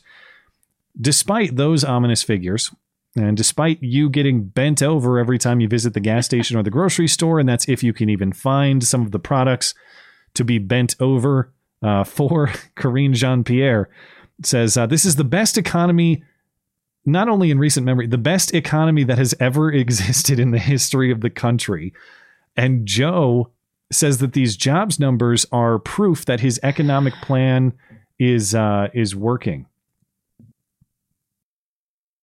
We understand what they are feeling because because when you look at inflation when we look at where we are economically and we are in a strong uh, we are stronger economically than we have been uh, in history when you look at the unemployment numbers at 3.6 percent uh, when you look at the jobs numbers uh, more than 8.7 million of, of new jobs created that is important No times are tough. Prices are too high. Families are facing the cost of living crunch. But today's economic news confirms the fact that my economic plan is moving this country in a better direction. Hmm. Well, he said it, so it must be true. Good lord, I I know they don't actually believe this. You're supposed to believe them over your own wallet, I suppose. Uh, Just an incredible, insulting amount of gaslighting. what's most insulting is emphasis on these reports that gas prices have dropped at the fastest pace in more than a decade. Of course, From after near historic highs. no, the, at the lot. actual historic high, the the record ever. Yeah. even uh, with uh, even with uh, inflation, it wasn't worse in the seventies. Uh, this is you- way worse. adjusting for inflation, you might be right. Yeah, Oh, okay. but like the raw number, highest ever, of course. Um, anyway, after clipping five dollars a gallon national average a couple weeks ago, the price, the national average price, is now down to four seventy. And yes, that is the biggest, fastest decline in gas prices in over 10 years. And if you go on Twitter, there are Biden loyalists and blue checks actually promoting this this line. Biggest decrease in recent history. Of course, yeah, that's after hitting uh, all-time record highs. And, and it, this is uh, very similar to what they do with jobs. Oh man, look at all the jobs we've gained under Biden. Yeah, after the trough that was uh, after the the coronavirus layoff uh, purge. If So- you're 400 pounds and you lose like 5% of your body weight and Yeah. you've never lost that much weight, it's historic, but you're still fat and screwed. like that, this is exactly what's happening. Americans cannot possibly believe this because we are seeing it Yeah. um, Well, and- and every w- time we pay. and we're behaving that way. That's the thing is, oh, our gas price is going down because we are increasing supply. If so, that's great. But all indicators aren't that's not the case.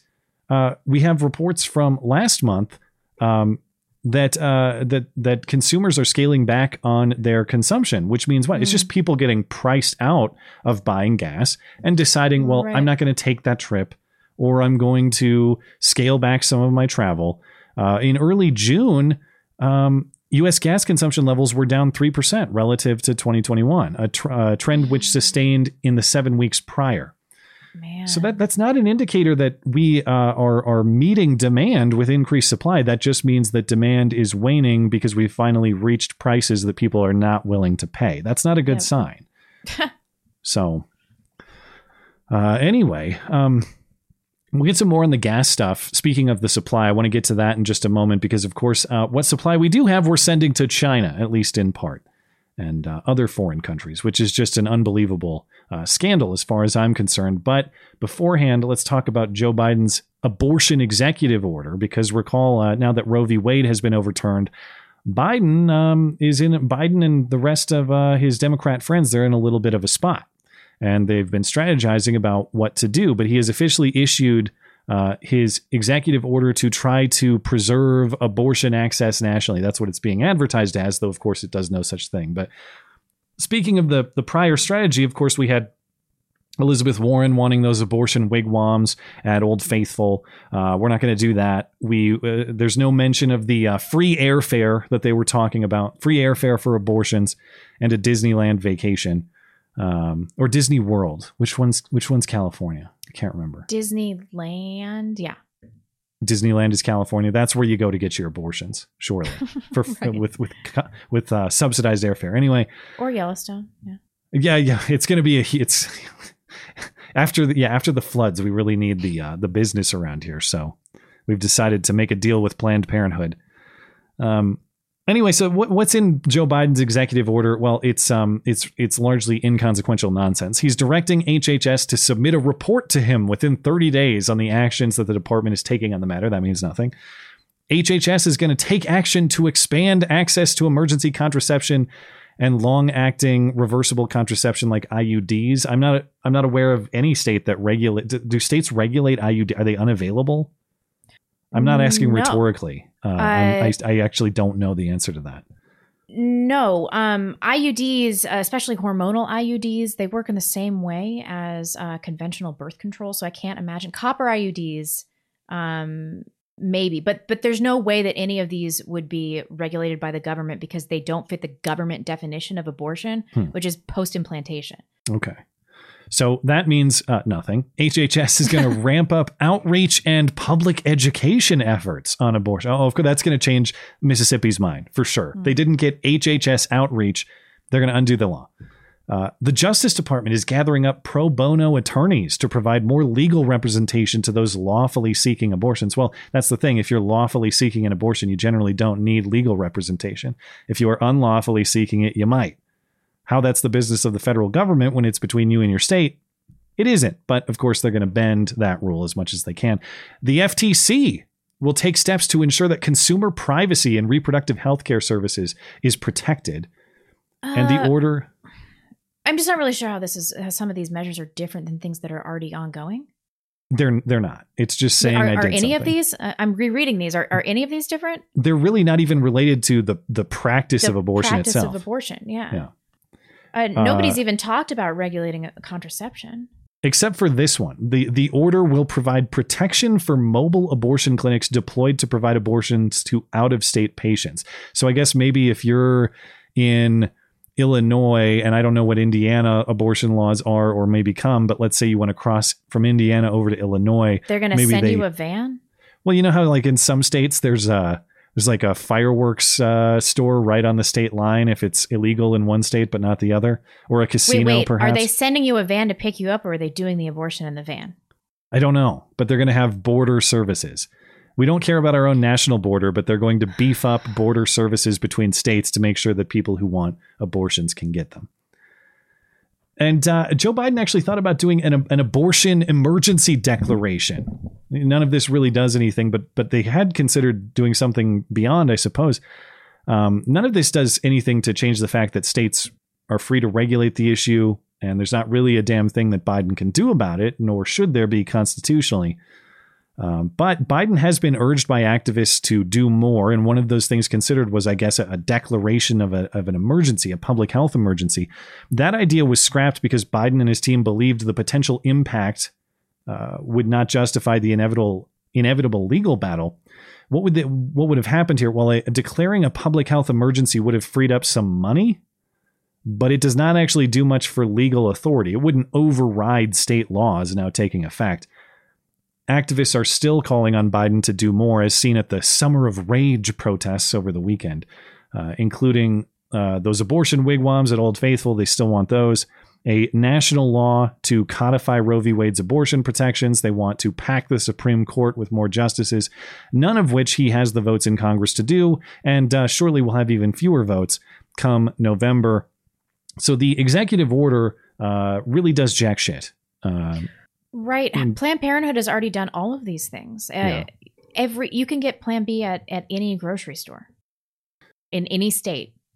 Uh, they, well, they, they they keep uh, claiming like that's going to be outlawed, and then they keep talking about ectopic pregnancies, and and No, this is infuriating. Did you Yeah. read AOC's tweet about this? yeah, like they're going to be banned. Like if you're if you're No. treated for an ectopic an, an pregnancy, ectopic pregnancy, there's a 0% chance of viability. No ectopic pregnancy which grows outside the uterus has ever successfully been implanted in the uterus. Is it, It's a Hmm. not viable pregnancy. That is not an abortion. You're not having an abortion. And I, I'm not aware of any state that actually No states Yeah. believe that. that that has this a law is so retarded. No. criminalizing such uh, treatment for that. So, so anyway, in part because the order does uh, jack shit, and uh, in part for um, its own absurdity, Biden's announcement of the executive order overshadowed the executive order itself. His trademark misspeaks and gaffes were really on fire on Friday. Biden appeared to read instructions off the teleprompter, including end of quote and repeat the line. He then described the story of a 10 year old girl who had to cross state lines to, uh, in his words, terminate the presidency. Oh, God. It is noteworthy that the percentage of women who register to vote and cast a ballot is consistently higher than the percentage of the men who do so. End of quote. Repeat the line. Women are not without electoral and or political or, or maybe precise, not and or or political power. That's another saying you, the women of America, can determine the outcome of this issue. 10 years old. And she was forced to have to travel out of the state to Indiana to seek to terminate the presidency and maybe save her life. Oh, well, all of us should terminate the presidency, eh? Terminating the presidency would save a lot of lives, I think. He is right about that. I'm not buying this 10 year old rape victim story. Oh, we'll, uh, for good reason. I will, uh, I will get to that in a moment. But this moment of uh, apparent teleprompter instruction uh, reading reminded everybody of uh, a certain uh, Will Ferrell movie, which I have actually seen, by the way. Consistently higher than the percentage of the men who do so. End of quote. Repeat the line. Damn it! For the last time, anything you put on that prompter, Burgundy will read. Oh God. So this uh, this tweet, this repeat the line, or a clip rather, went viral through a tweet by Greg Price, and the uh, White House Assistant Press Secretary Emilie Simons responded to that tweet saying, No, he didn't say that. Actually, what he said was, Let me repeat that line. There's been a big debate about that. Uh, no. If people have slowed down the video, if he said, Let me, it's as mumbled and quick as possible. This is elder abuse, God. It's it's hard not to feel sorry for him. It's well, it's it's been that way for some time, I suppose. But Um, he clearly doesn't know what's going on. He doesn't have any political power. Uh, no, he's a front for the people that do. I, I'm I'm confident in that. But uh, but this this uh, White House uh, assistant press secretary, she got roasted and ratioed as you'd expect. But now, let me repeat the line has made its way into the official White House transcript. Now, National uh, Review or the Federalist here rather, um, they're saying that the White House changed the transcript to put repeat the line in. I don't know if it was changed. I see that it's in the transcript here did the original say something else? I've not seen that. So I'm not I sure that know. it was changed, but let me repeat the line is now in the official White House transcript. So that settles that. That's what he said. And you mentioned skepticism about this 10 year old girl story, the idea that there was this 10 year old girl who had to cross state lines uh, from apparently Ohio into Indiana to get an abortion. And this is why I guess we need to uh, return, we, we need to bring back Roe v. Wade because of this incredibly rare, almost never event. Um, so even if this was true, to craft your broad policy based on an exceptionally rare anecdote would be ridiculous in the face of hundreds of thousands of elective abortions that are conducted every year. The vast majority. We've talked about it so many times, but it is over Yeah. ninety nine percent. Yeah, the statistics are are pretty shocking. Um, but uh, PJ Media writer Megan uh, Fox uh, has a good thread on Twitter. I'll direct your attention that way. I'll link it in the description later. Uh, plenty of reasons to doubt this story. I'll, I'll give you just the the highlights and uh, link this if you want to read more. But um, if true, if this story is true, it is a heinous crime. Someone, uh, this is a statutory rape of a ten year old girl. So there's no mention though in any of the coverage of this of any criminal investigation of any sort. Now, Right. supposedly, how this happened is a child abuse doctor called this Indiana abortionist to make an appointment. And it's this Indiana abortionist who then gave the story to the media, specifically one local Indiana paper, and all the national news jumped on that. So some politically motivated doctor put in a false call, is what you're telling me. or this doctor who claims to have served this 10 year old girl is a politically motivated actor herself, which there's some evidence of. Um, But if this is true, if there was a child abuse doctor who called another doctor for services, that would create a, a legal obligation to inform law enforcement as well. Uh, and because of that, there should be a criminal investigation. Nobody references one. Doesn't mean it doesn't exist, but there's been no mention or commentary on any criminal investigation so far. There's also no mention of the name of the girl, though, in fairness, that's uh, potentially private, uh, not only medical information, but in general, we often conceal the identities of minors in news stories. So I suppose that's not suspicious on its own, but it is a factor to consider. There's also no, there's not even mention of the town that she's supposedly from. Nobody even knows that. The timing of the story is very convenient. It's just perfectly timed up with Roe v. Wade overturning. It's not impossible, but again, given how statistically rare an event like this is, highly It's unlikely. Unlikely, yeah.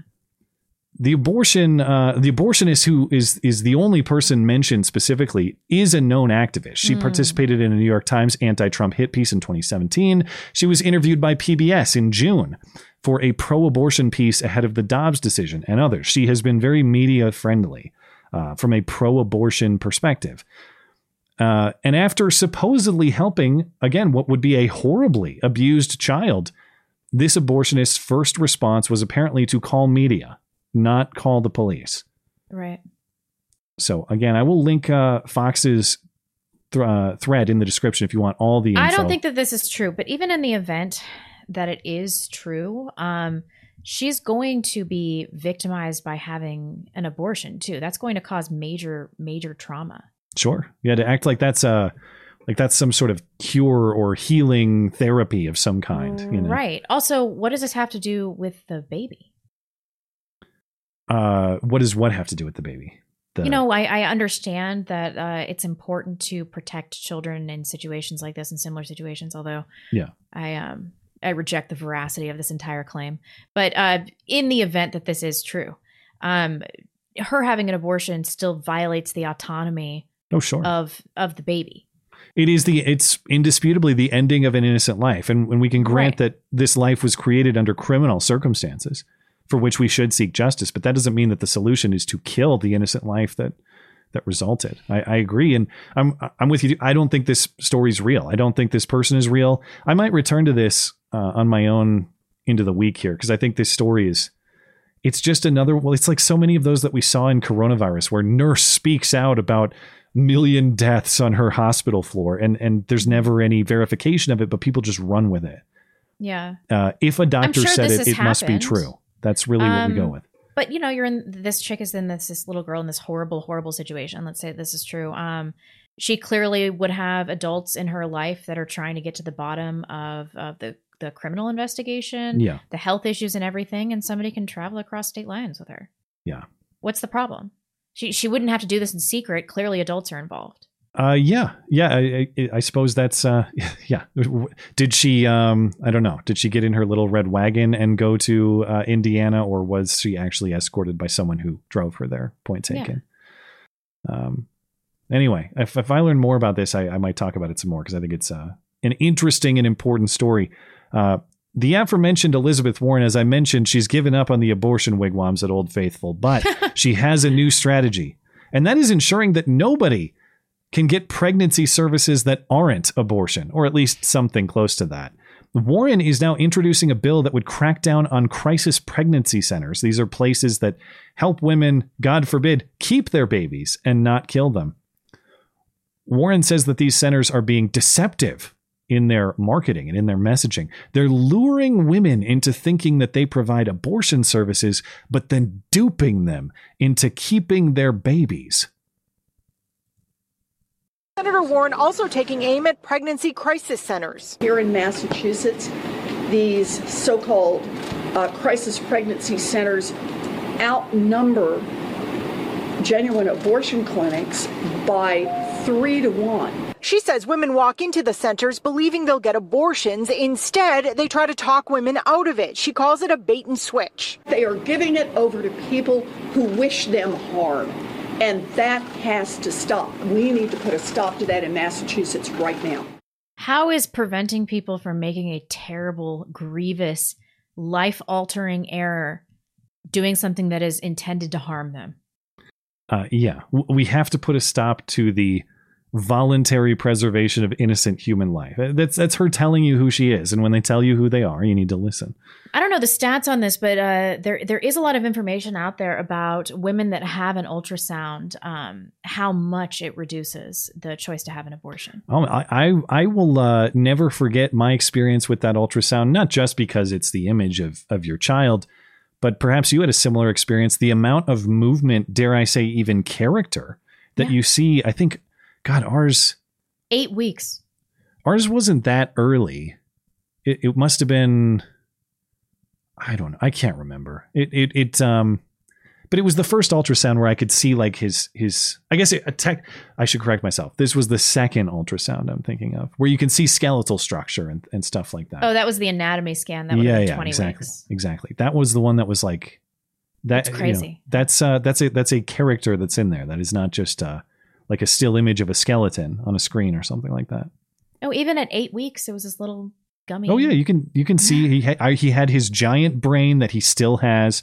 95th percentile big brain baby. I'm I'm very proud of that. um, but yeah, I mean, clearly, I mean, you can and you can. The other thing I'll never forget is the is the flicker. You can see that flickering heart, and and that's a human heart that I thought you were talking about his his wiener for some reason. No, but you're clearly talking about the heart. The other thing I couldn't forget is its flicker. I was like, what? no no. I mean the actual light flicker that yeah, represents crazy. his heartbeat. and then hearing it and everything like that, and that Yeah. happens so early. Um, You know, I, women are being separated from uh, the the reality of what pregnancy means, and then later, after they've had abortions, they understand the reality, and that's that's not giving a somebody informed consent. No. I don't think that women are getting informed consent about this. Yeah. Uh, we're still Elizabeth Warren. I don't know if you caught it at the end. She clearly made the white power hand sign when she was making she? her point. I don't know why she doesn't get properly punished for her for her nod to Charlottesville at the end of uh, the end of her Oh. argument here. She's got It- crazy face in that. Still. Yeah, it's an unfortunate frame, but I had to get the one that really captured the the hand sign. Uh, not that I'm interested in making Elizabeth Warren look particularly good at any point, but uh, she does a great job of making herself look terrible all the time anyway. If you're curious about the specifics of the bill, which this is just to satisfy that curiosity, is never going to pass. But it, were she to be successful, she would fine these crisis pregnancy centers uh, $100,000 or 50% of their revenues, I assume whichever is greater, if their marketing is found to be disinformation. Now, what is disinformation? Ask Nina Jankowicz. It doesn't really, the, the bill doesn't say. It just punts to the FTC to make that determination. So Right. if bureaucrats decide that the pregnancy center is improperly presenting itself as an abortion clinic, well, then Elizabeth Warren gets to come in and scalp everybody, and the operation is is over. So Anyway, uh, I, I Elizabeth Warren's policy proposals, as Roe has been overturned, have been maybe the most entertaining piece of all of this. These people are unhinged. Yeah, uh, just a couple. Well, I, I wish I had left more time for this. As I as I mentioned, seriously speaking, I joke about Nancy Pelosi's giant rack. This actually is a major story that I, I should have given more time to, and I don't have a good excuse for that. But it is very important. Um, this is important not just as a betrayal uh, of the country, but potentially an additional corruption of the president and his family as well. Now, recall, uh, at Biden's direction, we have been releasing a million barrels of oil a day from the Strategic uh, uh, Petroleum Reserve, our national emergency oil supply, to, of course, little or no uh, price effect at the pump, but that's what we were doing. On Tuesday, Reuters reported more than 5 million barrels of that oil were exported to Europe and Asia, specifically to China, last month. That would be a full week's worth, uh, or at least a full work week's worth of oil that we had tapped under the premise of relieving our pain at the pump, instead sent away to foreign countries, I guess to help them out or to help certain people uh, make a buck off of it.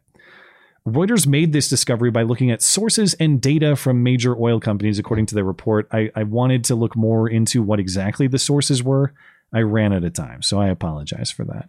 But this is what uh, Reuters is saying. And then, when asked at the podium, Karine Jean Pierre denied any knowledge of this report or its accuracy. so, why are we. s- Why are we sending our, our reserve oil overseas? Is it just plain old incompetence? Or, as I mentioned, could there be maybe a more Corrupt deliberate, exchange? yeah, a more deliberate uh, purpose. Um, so on Thursday, the Washington Free Beacon adds additional detail. They published new information uh, about these Chinese oil shipments specifically from our emergency reserves. Roughly a million barrels, so twenty percent of um, of what we know about. Roughly uh, a million barrels were were sent to or were sold rather to a Chinese state-owned and controlled gas giant called Sinopec. Sinopec. I don't know how to pronounce. I'll go with Sinopec.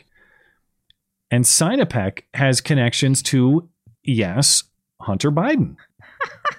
In 2015, a private equity firm that Hunter co-founded bought a 1.7 billion dollar stake in Sinopec Marketing. Sinopec, by the way, continues to buy Russian oil today. So the oh, This oil shameless. that Biden tapped to avoid Putler is being sold to the Chinese who buy Putler's oil anyway, and Hunter Biden has or had a financial stake in it. Uh, the uh, according to um, a New York Times interview in November, uh, his lawyer, Hunter's lawyer, says he no longer holds any interest directly or indirectly, either in the private equity firm or in the Chinese oil company. It doesn't matter. He used to. Yeah, uh, and he he might still. Uh, according to the Washington Examiner, however, um, Hunter Biden remained listed as a part owner of the private equity firm as late as March of this year, just a few months ago. So, um, you know, and even if this Hunter angle is complete bunk, and and it's just that we that we sent a bunch of our reserve oil to China specifically, but foreign countries in general. Uh, to me, that is an impeachable offense. You are taking our national resources that were um, that were tapped under the promise of relieving our pain, and you're you're selling it not just to consumers overseas, but a country that could and should be classified as an enemy, a country that is overtly hostile to our country and to our interests. That's definitely true, but we need to be thinking about this in terms of all of our resources. Um, people should be considerably more outraged by the money that went to Ukraine. Look Oh, at that- we just sent a bunch more, having. another uh, Yeah. few hundred billion. Uh, I think it was a few hundred billion dollars we we sent, or maybe it was a few hundred million. At this point, it's just a bajillion, cajillion. I don't even know. Yeah, exactly. It's just you have to wonder in in a time of emergency in our country why we're sending any resources to any country for any reason. Yeah. Uh, the betrayal of our country continues, and this is an egregious uh, example of it. Um, oh, uh, and on the topic of uh, Hunter Biden, uh, we also have to talk about his uh, phone hack. What do you know about that? It was his iCloud. Did you see any of the screenshots of this information? Because 4chan got it off didn't. so fast. Hmm. I didn't see anything that was actually listed. Send me an email if you any of you saw it and you were like on 4chan when this happened. Um, but the contents of Hunter Biden's iCloud account seem to have been uploaded on 4chan. Um, somebody posted screenshots from his phone and his computer on poll. Um, this was on Saturday night. And administrators on the image board uh, almost immediately removed all of the content and pulled down all of the threads. I'm sure they were worried about legal repercussions and getting murdered. Um, I saw some people saying there are, there are torrents out there of it, though. So it is. I'm sure there are, but I will never get back on the dark web ever again. well, not all torrents are dark web, though. Really? No. The, the I don't know anything about Tor. It's just Wait, Tor just, is what you have to get for the dark web. we're just though, right? talking. Yeah, we're talking peer to peer sharing, not necessarily. Oh, Yeah. Yeah. Remember in the old days, like before uh, you could pay 99 cents for a song on iTunes, you could you like could Napster torrent. days. Um, yeah, although I'm not, Post-Napster? I'm not, I don't know if Napster counted as a torrent system. I'm not an expert on uh, all of this peer to peer networking. So Tor and torrent have nothing to do with one another. I don't think so, unless I'm Oh. mistaken. Yeah, we're, we're not talking. somebody like- just put torrent does not equal Tor. yeah. Okay, whatever. Um anyway, so I, I guess I, nobody can really confirm that these are actually from his iCloud. However, uh, do you remember when the Washington Examiner was able to confirm that the laptop was actually his? They hired this guy, Gus Dimitrelos, who um, he was a forensic examiner who had done all of this authenticity work for various governments and things like that. He was totally accredited. But he was able to show that his, that Hunter's MacBook Pro, his iPhone, his iPad, um, they were all linked to iCloud as Hmm. of March 2019. And his Apple ID account um, has been associated with 46 different devices Wow. since 2011, including 20 iPhones eight Mac computers, nine iPads, three Apple TVs. So, and and all of that includes um, iCloud. He or- loses or a lot of stuff from his phones, iCloud. I guess. and He I'm sure he loses a lot of phones because he's you know wasted and stuff. Yeah. Um. So is this feasible? Yes. Uh, it's. I think it's likely, but I guess unconfirmed. Hmm. And I don't know the contents of anything that was posted on 4chan. Well, we will see. Apparent if this is true, then uh, the contents of his um, phone and computer uh, were uh, they exist out there in uh, in the hands of people other than uh, lawyers and, and journalists and such. So perhaps we'll see some more information. Um, I got to keep moving here because I got two more hoax hates and I got to leave time for Lion King. But uh, I do have to mention this because you know you've listened to me go on and on, and I know you're annoyed with that perspective. But despite our country's struggles, despite our betrayals of our values, our ideals, our founding philosophy, I remain a proud American because I believe that this country was founded not just on good ideas, but on eternal moral truths that have made our country into the greatest country the world has ever seen. So you know that I'm that I'm proud to be an American uh, and as proud on our darkest days as I am on our brightest days. And you're also secretly in love with Megan Rapinoe. I'm going somewhere with this. I will, however, admit my faith in uh, my country was shaken this week. If only for a brief moment, I actually questioned what exactly I'm proud of anymore. We could spend hours making a list of embarrassing moments for the country in recent years with, with plenty of qualified entries. I don't know that I've ever been more embarrassed to be an American than I was watching the most popularly elected president of all time give a Presidential Medal of Freedom, the highest civilian honor, to pink haired un American Megan Rapinoe. Here was the moment. I don't know. Are we saying this wrong? No. Here was the moment at the White House.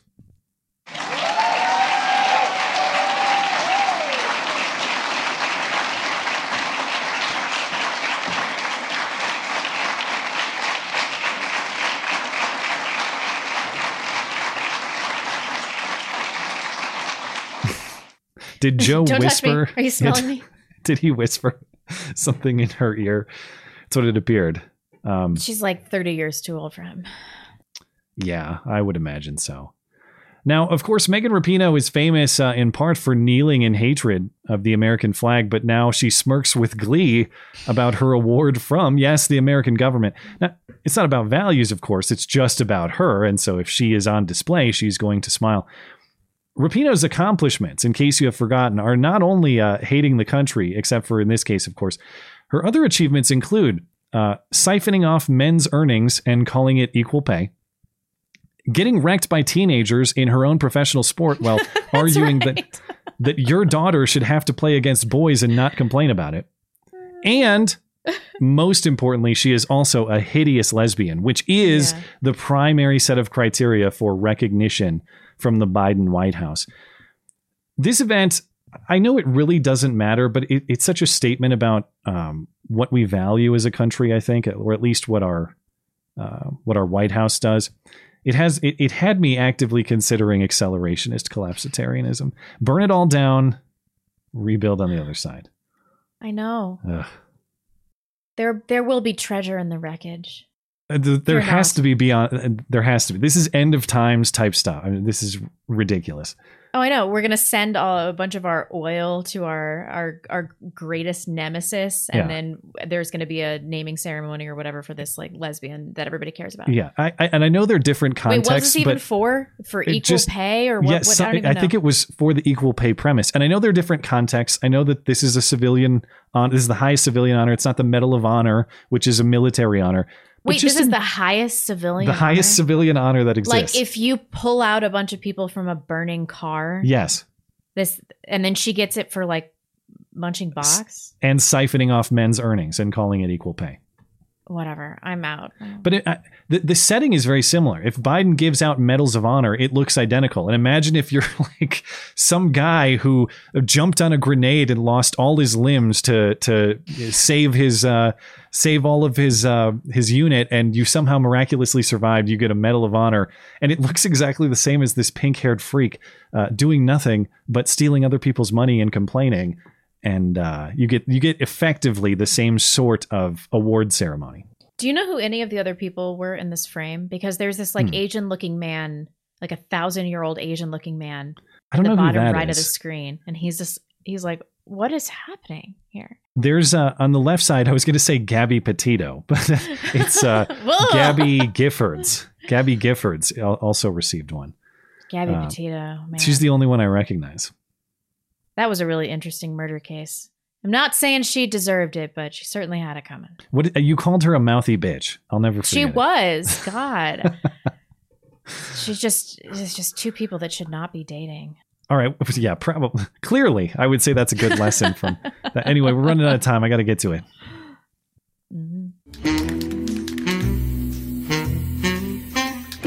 And now the nobody saw it happen, but it's totally a product of Trump's America hoax hate crime of the week. Ah, shit, it's backwards. You think they'll notice? Well, just when you thought Pride Month was over, here's some spillover for you. In Kansas City, a gay activist named Justice Horn. No, he is not on the Supreme Court. His name is just Justice Horn. And he's running for Jackson County Legislature. That's county government in Missouri, apparently. At the top of his agenda is to create the city's first LGBTQ plus commission uh, or the counties, I guess. Well, in any case, uh, this uh, would happen after getting elected and becoming the first gay person of color elected to a Jackson, elected as a Jackson County legislator. Of course, Horn had a large campaign banner on display on the 4600 block of Campbell Street. Now, I'm unclear if he actually has any connection to this property or if it's just a supporter of his. But uh, the giant uh, the giant uh, banner here shows Justice Horn over a Progress uh, pride flag. But last weekend, Horn says someone vandalized the sign, writing "fag" in big black all caps letters over his face. Now Horn, uh, speaking with uh, the local paper about this, says, "I don't know how much more blatantly." That this was a hate crime. That's an awkward quote, but he's saying it was a blatant hate crime. Uh, it was specifically targeted at me because of my sexual orientation. He adds, What bothers me the most is that it happened in broad daylight, which is a weird thing to say considering there is officially uh, no knowledge of who did this or when. But it happened in broad daylight. No suspect identified, no certain time that this even occurred. Also, Horn has decided not to file a police report or Oh, take down oh. the sign. Instead, he held a campaign ah. press conference in front of the sign on Tuesday. Isn't it amazing how uh, convenient that is for campaign purposes?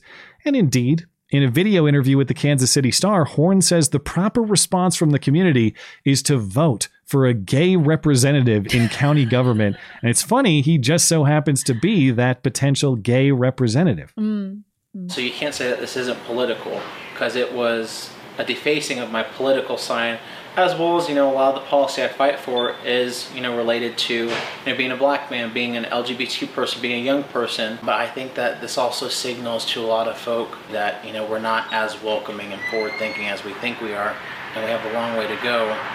But you know the first place to start is to elect you know finally some LGBT representation. No. Is he wearing mascara? I, I don't know. All I notice is that the um, the smoke detector battery alert was going off in the background. if you, you're a psychopath if you don't change that. You just let that beep. what the hell's wrong with you? How do you A lot of tolerate people that? do that. Ugh. I don't know. Every time I hear one of these hoax hates, it like it it makes my heart a little warm to think that maybe these things are happening. Maybe maybe Yeah. some of these things are true, right? Well, uh, the election is August 2nd, so very conveniently timed for him, too. Yeah. Uh, that, there was one more subtle point in here. Uh, you, you make the point about what sports are gay. If there's one sport gayer than football, what is it? Wrestling. He is a former college wrestler, Justice Horn. What's my rule on on sport gayness level? No, I what don't is it? You should know by now. If you can get into the 69 position Oh, with yeah, a yeah. man, your sport is too gay. If you can or if you are required to.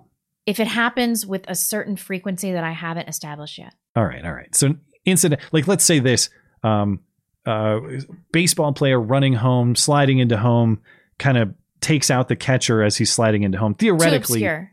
To so it's that's that's not frequent enough. No, but like you're routinely in the 69 position Yeah. in wrestling. Yeah. Jujitsu, other things like that. All right, you heard it, jujitsu guys. You are officially gay. Anyway. Joe Rogan.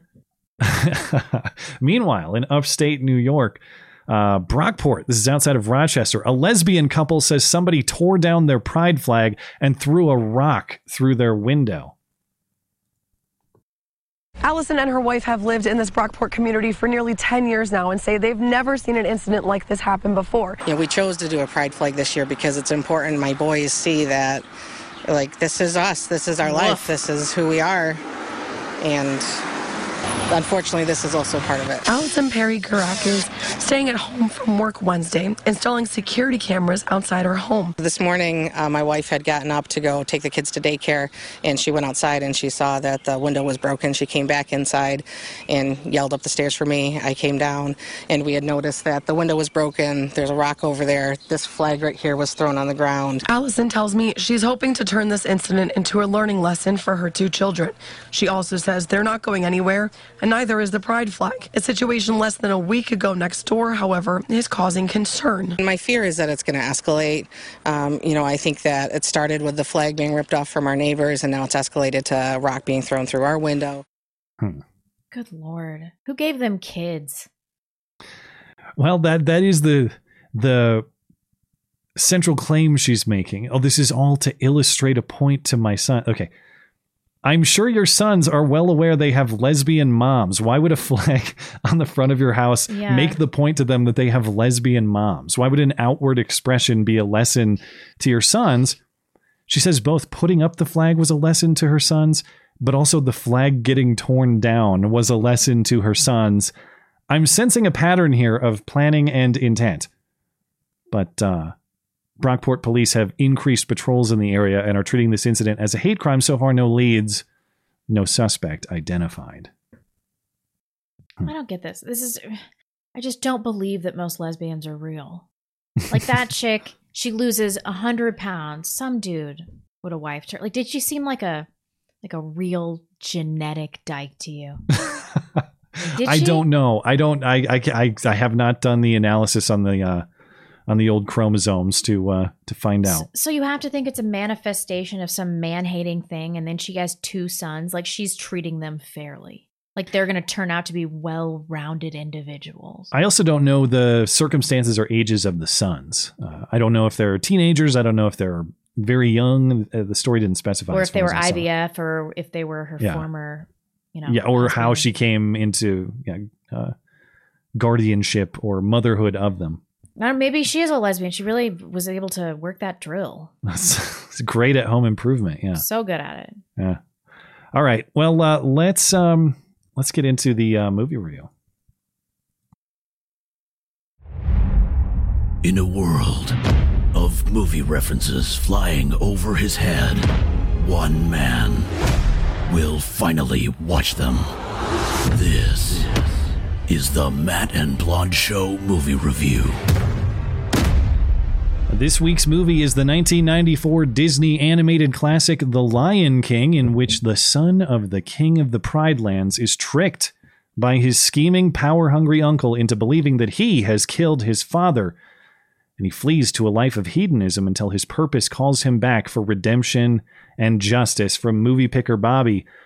I like the relational aspect of father and son and the aspect of justice versus revenge. And so, as always, your review and your rating. And I swear to God, if you hated this movie, I'll kill you. No, who hates Okay, the good. Lion All King? right. My review is so short because this was a, a childhood favorite of mine, but I hadn't seen it ugh, since probably since I was a child. Yeah. Um, I've always loved this movie. Strong family themes, the importance of uh, fatherhood and being a father and sticking around as a father, how to deal with usurpers. I Hmm. like that. Um, catchy music and graphics. And then there's some good Nazi imagery. Did you get that one? Did you notice? Uh, I did. I, I picked up on themes that With all the hyenas, like, Oh yeah, when they're doing the marching, when Yeah, Scar is yeah. plotting. Yeah, I guess I interpreted that as more of like North Korean, but yeah. some there's some good Nazi stuff Yeah. in there. Um, you can't beat The Lion King. It's just classic Disney, good family fun. My daughter and I really enjoyed watching it. Isn't it great to watch it as a parent? Yes, yeah, Yeah. it was a lot of fun. Like lions, mommy, mommy, lions. The movie is so good that I even liked Whoopi Goldberg in it. All right, that's how good The Lion King is. She's uh, the main hyena. The hyena. Ah. I never realized that Matthew Broderick is the voice of adult Simba either. I never made that connection. I gotta look this up. Anyway, no, Yeah. it was great fun. I loved it. Four out of five. Four out of five. What do you knock it for? Um, you know, I'm trying to save my fives out of five, five out of fives for like really serious cinema. Okay, I might make an argument that this is, but uh, in I fact, I'll, it, yeah. I'll be. It'll It's be great. hard for me to get as much as I want to say about this movie in in such a short amount of time. Now, I will really, leave. five out of five. Oh, for, for sure. Um, and uh, part of that is a, a nostalgia left over from my childhood. The Lion King is uh, a, a movie that's incredibly important to, to me and my dad, not just the movie, but it's because it's the only video game that my dad ever played. And we, Right, I we remember would play it that, on yeah. Sega Genesis, and it was so goddamn hard. We could never beat it. So you never beat it. I, I beat it on a PC emulator when I came home from college for winter break one year. But my dad and I, when I'm, I don't know how old I was, six, seven, eight years old, we're playing The Lion King on Sega, can't beat it. Uh, so I have a lot of nostalgia connection to it, but rewatching it as an adult parent now, there's so much philosophical depth to this movie Yeah. that I think I, I I don't think it's just the best Disney movie or the best children's animated movie. I, I really think it's up there with the, one of the best, some of the best movies ever made as uh as as far as storytelling and as far as uh, philosophical soundness go. I, I'll be very brief on the obvious points. Incredible art style, Mhm. incredible animation, incredible soundtrack. All of those things kick ass. I've written about them in the review. You can get my full thoughts on them there. The other obvious point: the the death scene is just devastating. I mean, I, I Oh, don't know, cry it's at movies sad. uh, this is as close to crying at a movie as I will ever get. The father's sacrifice for his son, his son, just Simba trying to wake Mufasa, not So accepting the reality. It's just tear jerking. It's absolute devastation. But the movie is a philosophical go- uh, gold mine. Some are obvious, uh, some ways are obvious, some are subtle. But uh, what I loved watching this as an adult, everyone remembers, and I remember in my childhood, Hakuna Matata. It's such a catchy song. No worries. The movie is actually about how Hakuna Matata or It's Hakuna Matata. Bullshit Yes. life philosophy. Yeah. Total bullshit. And I love how it illustrates that. And I never picked up on when I was younger. In general, the, the life of hedonism and self indulgence and not taking responsibility and just leaving the past in the past and never thinking about it, that never brings Simba satisfaction. It's not until he takes responsibility and builds a family that he becomes happy and satisfied. Yeah. That's how it illustrates that point. But it's Hakuna Matata is mocked in ways I didn't notice when I was younger. When Rafiki clubs him on the head, ow, what was that for? It doesn't matter. It's in the past. Yeah, but it still hurts. again. It- just a great moment. And then when Nala shows up and he's trying to explain Hakuna Matata to her, she's like, "That's bullshit. You're you're you're you're abdicating your responsibility." Starving to death. You have responsibilities. Yeah. and and and when she delivers that line of when he says you're starting to sound like my father yeah well at least somebody is uh, man what great moments and what I, another thing i liked about this lesson Timon and Pumbaa, even though they're responsible for filling Simba with hedonistic nonsense, they're not portrayed as villains for it. In fact, they're friends. And I think that's intentional because it shows that uh, sometimes you just do you do need a supportive friend who tells you just to chill out, don't worry about it. As long as you remember that the role of that friend is still to get you toward a purpose. It's not just to sit on your ass and waste time. I, even though the whole point is illustrating the philosophy is crap, Timon and Pumbaa are still jubilant friends, and I think that's that's great. Um, you mentioned the importance of fatherhood, and that's obvious. Uh, well, at least I, I can't say anything more than than you said, of course. But what I loved about it too, uh, number one, um, in today's culture, it's like manhood is is mocked or demonized all the time. So I appreciate something that really portrays its importance. But what was great about it is it illustrated the importance of fatherhood, uh, both in the way that the father needs the son and the son needs the father, uh, and the way that the son carries on the father's life and legacy. That's crucially important. But but it didn't do it in a way that erased women. You know, it's it's crucial to Right, notice that Nala Nala's shows up Right. that Simba realizes his purpose through Nala. I- I- I- there's no fatherhood, there are no sons without women. And this Yeah. movie, I think, illustrates that point very nicely. It's not about erasing women. In fact, women are crucial. It's just to recognize that there are certain things that fathers provide to sons and sons provide to fathers, and there's no toxic masculinity in that. Yeah, exactly. Love the way the movie portrays responsibility and power. Mufasa is all about recognizing uh, respect uh, for the for the the things you exercise power over, and indeed that creates a world that is beneficial for you in turn. When you betray moral truths, you actually create a crap world. It's not just philosophical for Mufasa. When Scar assumes power, he assumes power for its own sake, and the Pride Lands rot even when Simba Simba has this whole song, I can't wait to be king. It's not until Simba doesn't want to be king that he becomes a good king. Mm-hmm. A lot of interesting lessons about what power means and how to wield power responsibly. You mentioned the Nazi theme, and I think you're right. the the marching was clearly intentional. Get this. What do you think about this? I don't think it was intentional to fit today's politics because it's 20 years old at this point. But the movie has a lot of anti-globalist themes. I think There's- so too. Yeah, it's like it, it has a lot of uh, discussion about um, investing in localities, I guess. And there are clear themes about borders. Um, Right. Don't don't go into that area over there that's beyond our borders. You notice when the hyenas and the lions integrate, the whole ecosystem Thing rots. falls apart.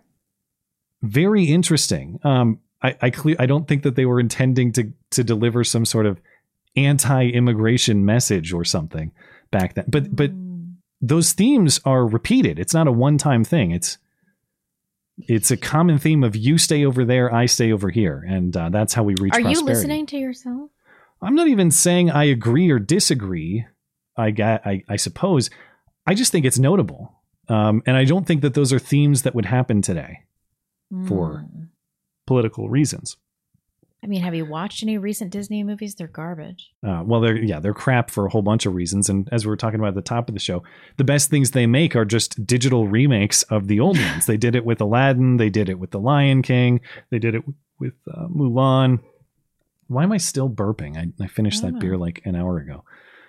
Anyway, um, I think that's all I had to say. I have a whole bunch of points. So if you want all my thoughts, go check out the review because I had too much to write about this. I love this movie and I can't wait to watch it with my son great. when he understands when he's able to understand it.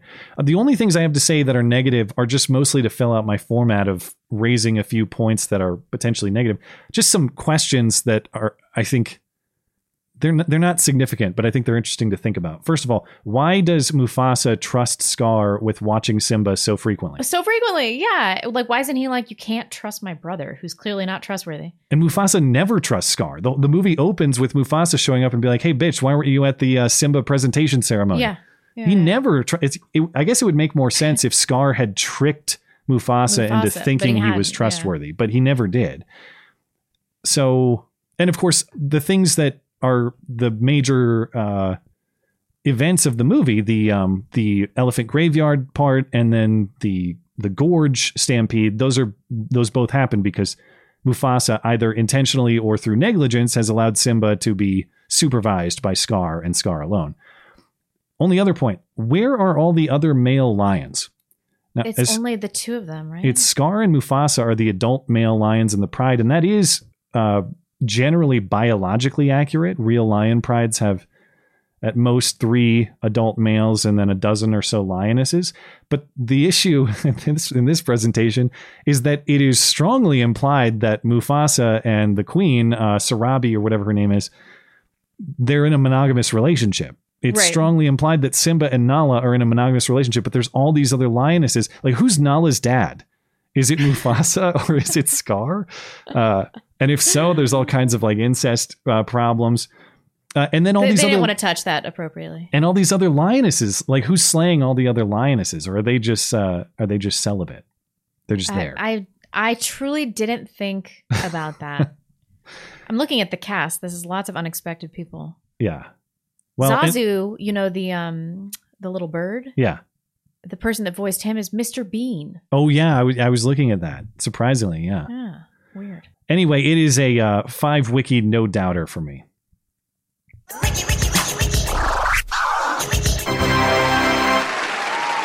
We love you. You're very special. I, I just think it's an absolute masterpiece in all aspects. I think it's one of the best movies ever made, and I, I was mistaken in not including this on my list of movie nominees a few weeks ago. Uh, as I mentioned, uh, when the time comes that my son is able to understand stories and movies, this one is at the uh, the top of the list. So I can't wait. Oh, that's sweet. As far as uh, the audience reaction, if you guys rate it as anything less than, uh, let me refresh here. If you rate it under a five, then you're dead to me. Oh wait, I don't want to vote. That's not what I meant to do. Results. It's a strong uh, five wiki initial reaction. Uh, almost everybody, fully three quarters of people give it a four or five in the early vote here. So Oh, Jonathan Taylor Thomas was Simba. yeah, that's right. Uh, Next week is training day, which I know nothing about, other than I'm pretty sure that Denzel Washington N word meme comes from this movie. I think. So we'll check that out. I don't think I've seen this either. I've never seen it. Uh, Ethan Hawke also in this movie. Something about L.A. crime Oh, and policing. And uh, the remaining movie nominations for July from listener Bobby are Man on Fire, Collateral, Congo, Inside Man, Spectral, Bloodfather, or of course you can reject the list um, and uh, select a randomly selected top rated movie instead. what? we just got the funniest super chat. I, I, can't- I gotta read this now. Knuckle Hunky Buck said, Matt sees a classic animation and he's worried about lion incest. Nice work, Matt. I have to give I have to give some uh, negative points. That's it's, I, as I wrote in the uh, review. These don't really matter. It's just my format is I have to have some negative points or Oh, oddities. so, so here's funny. here here's what I got. Uh, if you if you can rip the Lion King more than that, uh, have at it. Anyway, uh, as a reminder, if you'd like to read my movie reviews, comment how wrong I am, submit your own rating, vote for the next movie, and sign up for the chance to be the movie nominator for the month. The one and only place to do it is in my weekly movie review column, linked in the description and on the homepage of the website. That is mattchristiansenmedia.com. That'll do it. A little bit behind schedule, but not too bad. Let's uh, catch up with chat. Okay. Uh, all right. Let's do. Long Don John has a $350 Armani shirt, still robs a bodega bag for a bag of chips. Yeah, did he I- buy the shirt or did he simply jog off with it? Either way, nothing of value was lost apart from Jose's freedom and livelihood. I saw the point about the shirt, and I didn't know if that's correct or not. But but it was claimed that he was wearing some designer three hundred plus dollar shirt, and Um, uh, maybe, maybe it was fake. so you're you're wearing a three hundred dollar shirt, and your girlfriend is using food stamps. that seems to be. all right. such is life. Such is life. Ooga booga boogaloo. I'm not saying that Musk bailed on Twitter because everyone there is stupid, but last night they were debating whether or not Anne Frank had white privilege. Who's they? Like Twitter so that would employees or probably something? scare me away too. Yeah, Is but that- he would just go in there and clean house, right? He would have to. Yeah, The- he would just go I there and be know like, you "Hey, you're there." all fired." Yeah. Yeah, yeah, you couldn't trust anybody. Um, At least Dang. anybody with keys to anything important. Maybe you can trust the janitor or something like that. I don't know. probably not. Yeah. Uh, Daniel Zermano, things are going to get pretty bad here toward the end of the year. Sending some cash while I can. Thanks for everything, Matt and Blonde. Thank you so much. I don't know if you're talking about for you or for everyone, but either way, thoughts and prayers. appreciate it. We will. uh I, I keep hoping every every month it's like all right this is uh this is definitely going to be the bottom and like we're going to be on the way back after this but then you, you see the news uh, forecasted inflation to heat up from 8.6 percent like great okay how low oh can no, I just assume it's going to get worse and worse. Um, yeah I can't decide if this is going to be a good time to buy a house or a bad time to buy a house. The housing market is clearly uh, crashing in my area. What about you? uh, I wouldn't say it's crashing but I think it has cooled off a little bit that just means maybe plateauing It's we didn't even talk about Mel Gibson at the top of the show. Well that was the Wednesday top of the show Wednesday topic. For those of you that don't listen to our Wednesday show because it sucks, um, I get a text from my brother last week, and he's like, "I'm sitting right in front of Mel Gibson at this restaurant," and so I like go over there, and fucking Mel Gibson, Mel Gibson, everyone, Mel Gibson. I couldn't believe it. Anyway, I Great followed him around the block. He's still Compelling really, really and rich. Hey, have, do you have a story like this? This is so amazing. Uh, I, I- know it was a big moment for you. If you want Blonde's uh, I took a immediate joy after the event itself, it is nearly right away in the uh, Wednesday show. The audio is, truly is uh, able to be listened to on the podcast page of the website. I know, I know. Anyway, so Coeur d'Alene, the market's falling apart, but you know, we might we might get Mel Gibson. Just move in with Mel. Problem solved. Uh, I bought PN. No note. Thank you, sir. Big donation. We really appreciate that. Thank you, Ibot. Um, a bug says this country needs a president, not we the love guy. you. You're Oh, very sorry. special. Are mine delayed? Are my No, I'm my- just late to making the click, but I wanted to give him you, his credit. Sorry. Yeah. We do love you. You're very special. Um, this country needs a president, not the guy who gets his tapioca stolen at the nursing home. I know. I know. I know. I hear you.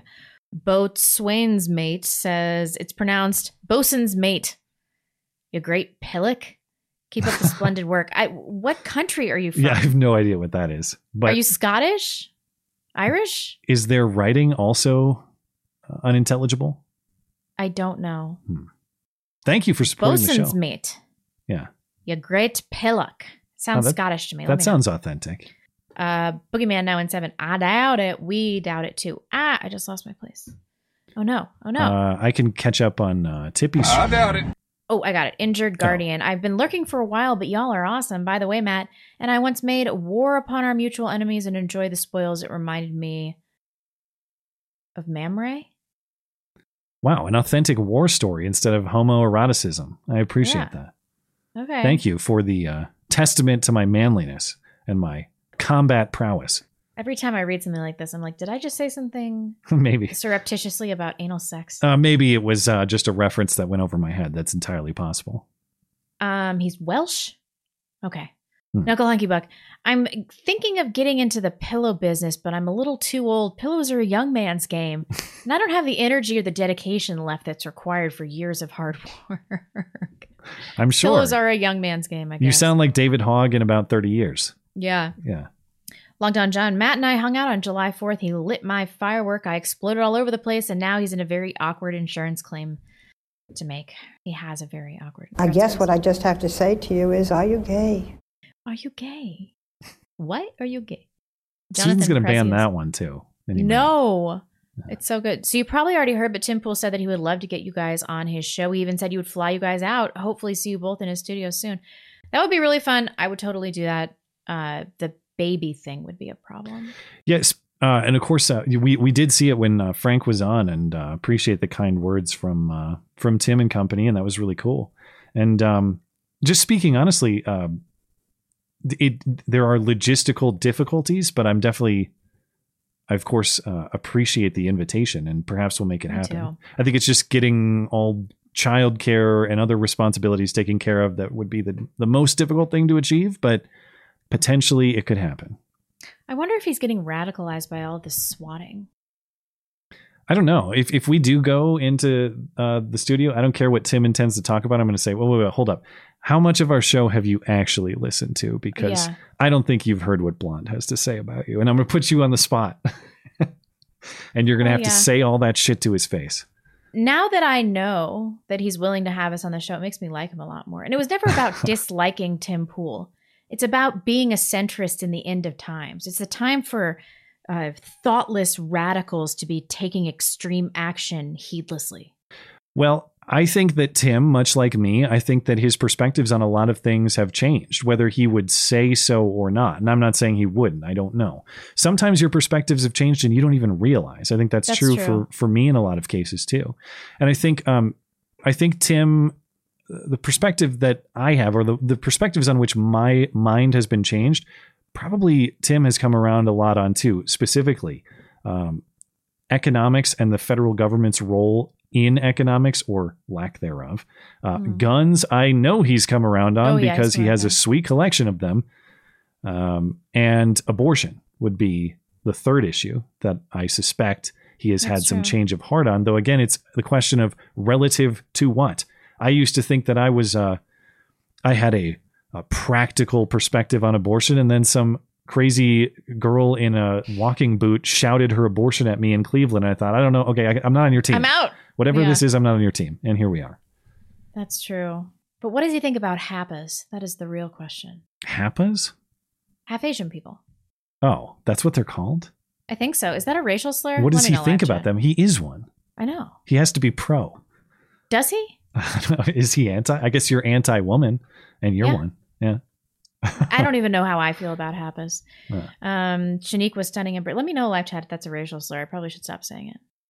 Um, like octoroon. I should probably should stop saying that too. No, that's a that's a legal term. That's from Plessy v. Ferguson.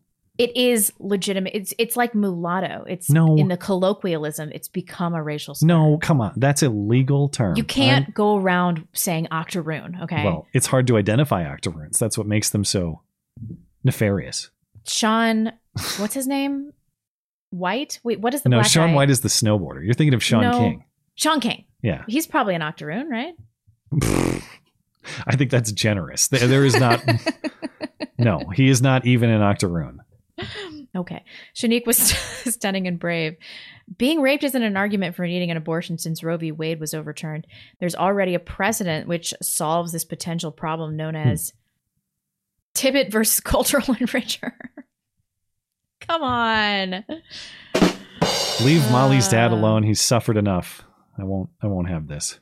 Wait, is quadroon also a racial slur? I've never heard that one, but I guess it would make sense. That would be a It's quarter black person. A yeah. quarter black. Yeah. So like quadroon Garrett.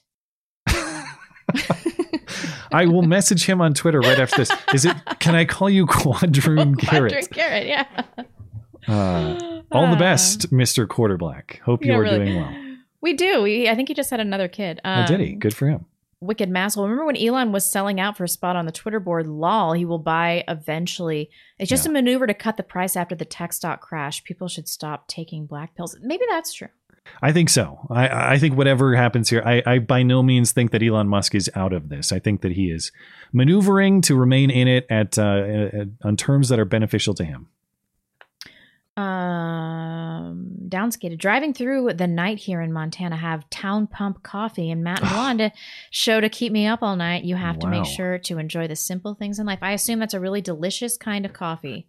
Well, um, I don't know if they're. I don't know what brand of coffee they serve at Town Pump because I usually don't get coffee there. But uh, welcome to Montana, and uh, all the best in your travels across the state. If you're ever through I ninety, by the way, and you want and you stop in Bozeman, say the word, and maybe I can share a Town Pump coffee with you. But to what he's talking about, Town Pump is a Montana-owned chain of.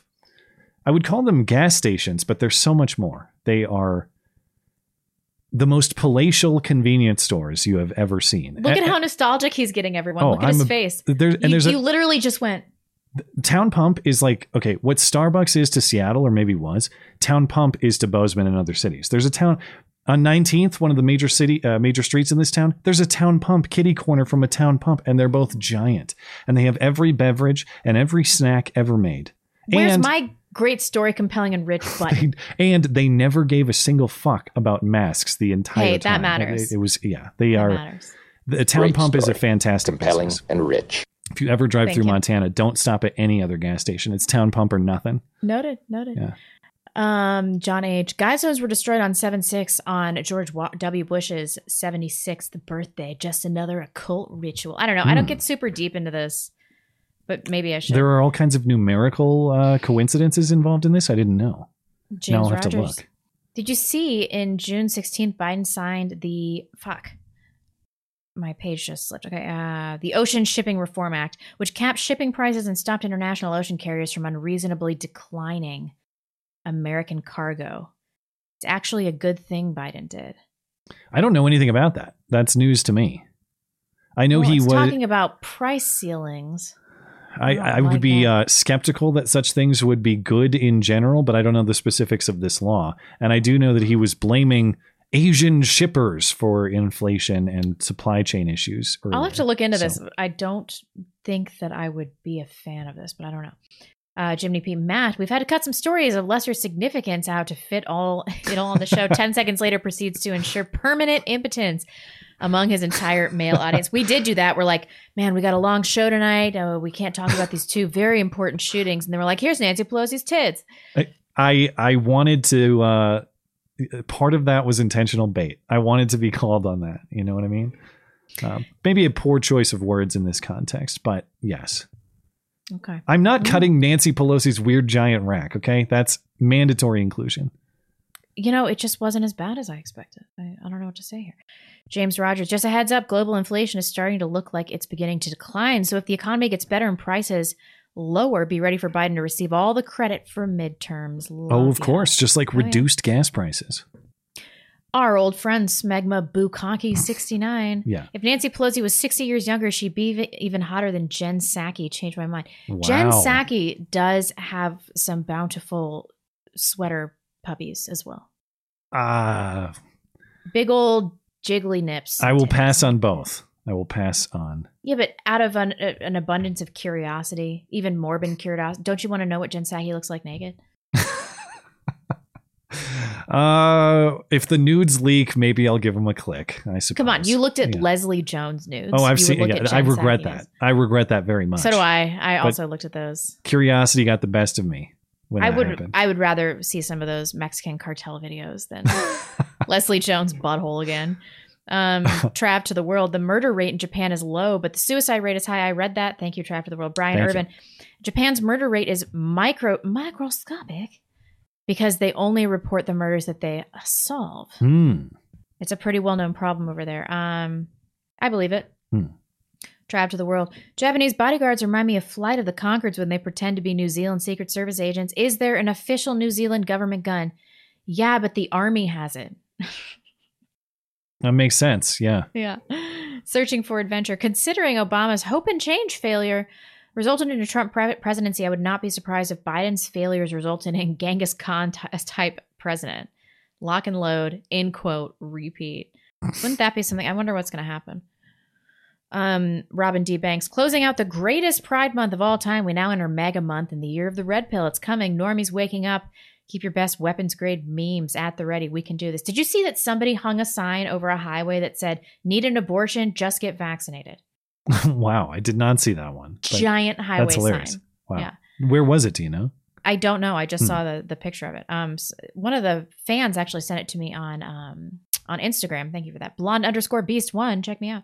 Uh, Ken Lynn says Canada is in the middle of expanding legal euthanasia to include people with mental illness. Ugh. Hmm. What are your thoughts on helping the mentally ill kill themselves instead of helping them get well? I that is truly unethical. Truly unethical. And what is a mental illness, you know?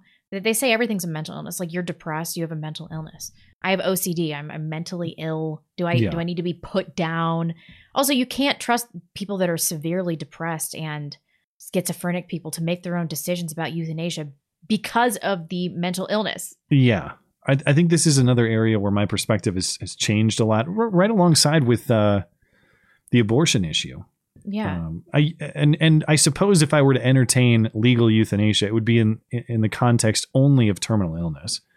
And even then, even I'm know, I'm yeah. I'm not entirely convinced because if you operate from the premise that human life has inherent value, there are moral implications to the voluntary ending of that life, even if it's your own life. I mean, I think that we would all agree that that suicide, even though it strictly speaking doesn't affect other people, even though I mean it does obviously Does. emotionally and, and all that. But if we if we say that you're the owner of your own life, you can end it whenever you want. Well, if if we agree that that suicide is an immoral act um, for its own sake, even without um, its effects on other people, why? And I think the reason why is because it is the termination of your life, which has value before uh, it was intended to be terminated and before it was Yeah. intended to be ended. And I just uh, I don't want to be too when I'm operating uh, when I'm when I'm wrestling with that fundamental premise that human life has inherent value. I don't want to be too loose with it on the side of recklessness. And I think that comes into play in the abortion issue. I think it comes into play in, in the euthanasia issue. And uh, I suppose that's why my mind is coming around. If you're if you're too if you're too loose with that, if you're too reckless with that standard, a lot of other moral a lot of other pieces of the moral framework fall because that's the moral foundation, really. Yeah, Um, why wouldn't you lean uh, towards the protection of life Yeah. Uh, in an abundance of caution? Well, especially uh, like a, a mental health issues, man. I mean, They're granted, often I'm transient too, especially things like depression and anxiety. yeah. Um, say D N word. Why do squirrels swim on its, on their backs to keep their nuts dry? Ha ha ha. Glad we capped off that very serious conversation. Hillbilly Deluxe regarding music. You're just going to have to take the plunge and go country. You're Yeah. in the right area for it. The message is wholesome and you can dance to it. My ID, My Idaho is one of my favorite songs. I don't even know what that oh, it's his username, I think. Must be Oh. Hillbilly Deluxe. Must be a song. Oh. Uh, there was a Kenny Chesney concert here last night. Should I have gone? shit. Should I have? I don't know. I've never been a big country music guy, but uh, I don't know, man. I, I understand this trend. This is why I love this band Kero Kero Bonito because they they have a song about flamingos. Hmm. It's not like some kind of uh, analogy for like anal sex or something. She's literally just singing about flamingos. Yeah. Um, Yeah. And I have to listen to Ariana Grande, who has a song about like jizz dripping down her wrist or something like that, and it looking like diamonds. I swear to God. yeah. Um, it just we we crave something wholesome these days. Uh, Kirby D. Uh, lefties finally realize that Chuck Todd is crazy, but they still don't realize Anne Frank was LGBT. This timeline is brutal. I didn't even see any of that. What did Chuck Todd do? I don't know. I don't know. Anne Frank was LGBT. Is that true? Can you Google all this? I'm gonna have to look this up. I've never heard. that. Genubath. All right, you carry on. Japan's suicide rate has been declining in recent years, and the U.S. has gone up enough to surpass Japan's. Hong Kong guy voice, USA number one. Um, is that true? That Uh, is- sorry, I was reading about Anne Frank's bisexuality alleged, uh, Oh. allegedly. But uh, Um, Japan's suicide rate has been declining. USA has gone up. We've surpassed Japan. No way. Is that true? There's no way. I'd be I'd be surprised, but I don't have the numbers in front of me. Maybe that is true. Matt Janiga. Careful. He has one of those Uh, names. Yep. Uh, unemployment is low because no one can afford to live without a job. Uh, yeah, yeah. I suppose that might be part of it. But it, the other thing about the unemployment rate that uh, we, as we mentioned frequently, it's it's a measure of people looking for work. Mhm. And and even if we have an, a low unemployment rate, we still have not replaced uh, uh, our labor force to what Right. it was Yeah, what it before was. Corona nonsense hit. We're still below um, the labor force participation rate that we were at in January, February 2020. John H. Stanley Meyer created an internal combustion engine which ran completely off of water through electronic fracturing into hydrogen and oxygen. Hmm. I'm unfamiliar with this too. Trapped to the world. The next time you feel sorry for Joe, remember that he's pushing for the slaughter of babies. He checks his watch over veterans' bodies and he has plundered this country to enrich Hunter. Also, never forget Clarence Thomas. I know it's just, it's hard to watch people be consumed by their mortality, even if they're evil.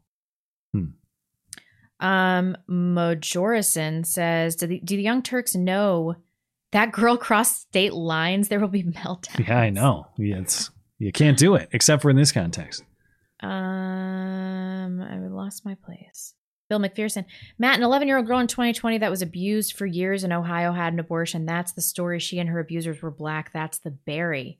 Uh oh. Maybe they could be different ones too. The, this one that they're hammering on is a 10 year old, but maybe that maybe they've just mistaken the age. I don't know. Is that one confirmed? I've not heard that story, but is, if that one's confirmed, maybe that's what they're referencing. I don't know. But the one that, that that is that media is blowing up this week is through that Indiana abortionist, and she's supposedly talking about an unnamed 10 year old. Hmm. So I don't know, but I'll have to look at it. Thanks for the info, Bill, and I hope you're doing well, of course. Stedman Wheeler says, Look, it's months later and you're still locked at 242,000 subs. Susan Forever. can rut in rot and shit. Yeah. Uh, I'm going to keep dropping your name in Timcast streams. Maybe at some point it'll make a difference. I honestly don't think that there's anything you can do to It- improve. it's just Susan has decreed that is my subscriber count. It'll Yeah. never move in any direction. And thank you for uh, the promo. But um, yeah, I have no idea what's what's what YouTube does behind the scenes because there's no way that's organic. I'm not No. saying I'm entitled to more.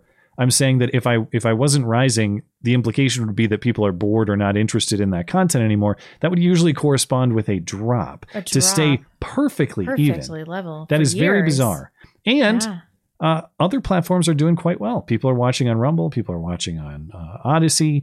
Uh, BitChute is still hanging around. So it's weird to have steady growth elsewhere, but YouTube is just locked. Explain why I'm having growth on YouTube. I don't know. You had a yeah, you had a nice bump apparently. Why? I have no idea. Susan has decreed it. Uh, Knuckle Hunky Buck. If that's if that lesbian son have similar diets to hers, they'll turn out like very well rounded individuals. uh, yeah, well rounded indeed. Point taken. He also said, um, I already read that one. Uh, thank you, Knuckle Hunky General grievance. Oh, the Lion King. Can someone please put a Bug's Life in the movie queue so Matt can yank it to an actual good What? kids movie? JK Matt, I can rip on you a little since we made love that one time. Ugh, facts. You can't make fun Get of the outta Lion here. King. All right. Mortimer Duke. The only bottom we've even come close to is Tiara Max. Ah, okay. Um, I, th- I think I remember this reference. Oh, wait, wait, wait. What am I looking here? Uh, oh yeah, yeah. Okay, this is the twerking lady. The- the- did you Oh, see the this story? Twerking, yeah, yeah, Yeah. I saw it. The uh, upside down twerking lady who's a Rhode Island state senator. That's right. Awesome. Sorry, that is another story I neglected this week. It was uh, the shootings and the uh, upside down twerking lady. That's terrible. Ooga Boogaloo. It's interesting that your daughter pointed out the lion's blonde. The African language at the beginning of Circle of Life translate to a son pointing out a lion to his father.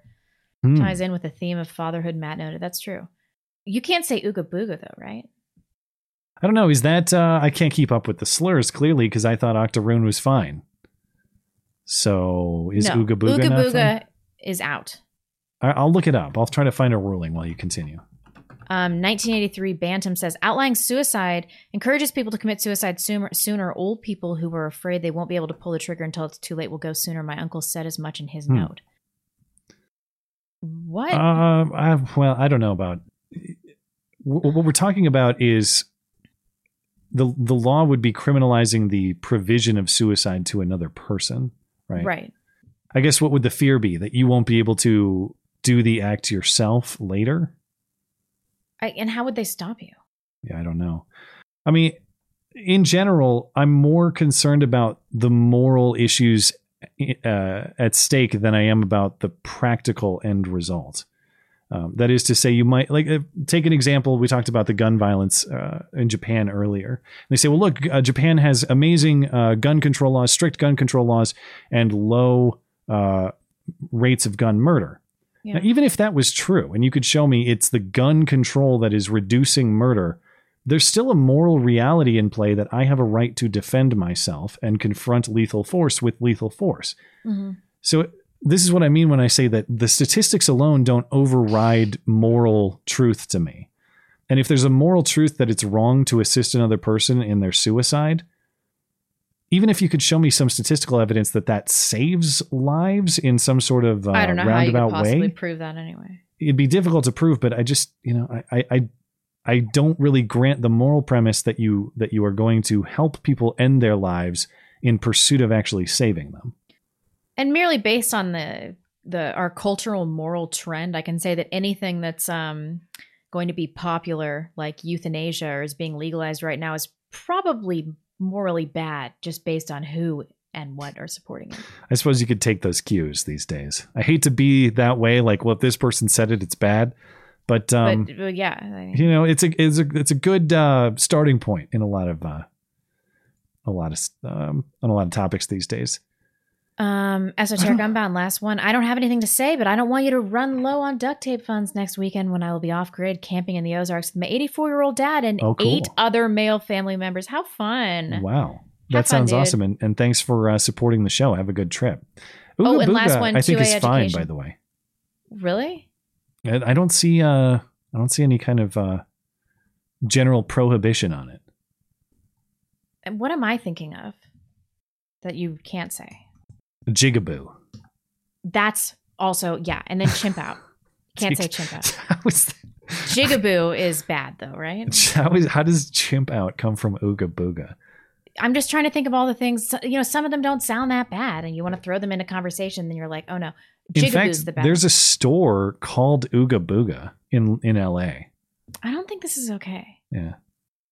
Oh, oh, dictionary.com says jigaboo is offensive. Okay. Um, 2A education, shout out to you both uh, and the chat. Thank you so much. Well, thank you. And uh, as always, if you're interested in uh, quality Second Amendment content among our community, uh, Two Way EDU is a great place to find some streams on it. I think he, I think he's still streaming on Friday nights usually, but uh, still creating content nonetheless. You can head over to the channel and uh, Huh. find some good gun content. Thank you, sir, Bugaboo is and all fine, the best. Bugaboo's okay. I don't even. I've never even heard that one. I think we just have. Oh, Knuckle Hunky Buck. That's the one I always have trouble saying, but I got it. Uh, get a free abortion, uh, and a trip to Disneyland. Take wait, wait, wait. Take the kicker. Uh, no, wait. Take the wait, wait, wait, wait. As always, I butcher jokes trying to read them on TipeeeStream. Try again. get a free abortion and a trip to Disneyland. Take the kid. Uh, take a friend. There's What? the there's the delivery. You don't have kids to take. See, you don't have kids to take because you're going for an abortion. That's the joke. I just it. destroyed Okay. it. All right. Uh, N word, F word closes with this. So when uh, Lesbo Poblacki, oh yes, Jen Jen Poblacki, says our economy is strong or we are doing so well, who is we? She clearly isn't talking about the American people. So does she mean uh, the the queers, the joggers, the diversity hires, or just ugly chicks in general? You'll have to ask her. Maybe um tweet Peter Doocy and say, "Hey, will you ask uh Jen Jen Blackie about this next time you have a chance?" uh, Karine, do you mean the queers, the, the lesbians, the joggers? I. All right, we'll we'll call it a we'll call it a night on that one. We're good over here too. I think we're all set. Let me refresh. Yeah, we're uh we're good. Okay, well, uh, thank you guys as always for hanging out with us uh, this evening. Hope you had a great Fourth of July holiday, and it's good to be back in the usual swing of things. Of course, um, if you uh, are looking for more material to listen to, you can find the call-in show uh, replay. You can listen back to Blonde's Mel Gibson story and some other materials that you might not find on YouTube over there. Uh, linked in the description, and of course over on the website, mattchristiansenmedia.com on the podcast page. Speaking of, you can find everything show related over on the website. We have the show store, all the show episodes are over there. We have my movie reviews. You can get in touch with us. All of those things, mattchristiansenmedia.com. Check it out. We will be back uh, next Sunday, of course. Hope you have a great week in the meantime. Because if it's Sunday, sorry, Chuck Todd, it is not Meet the Press. It is the Matt and Blonde Show. Have a good night. Bye, guys.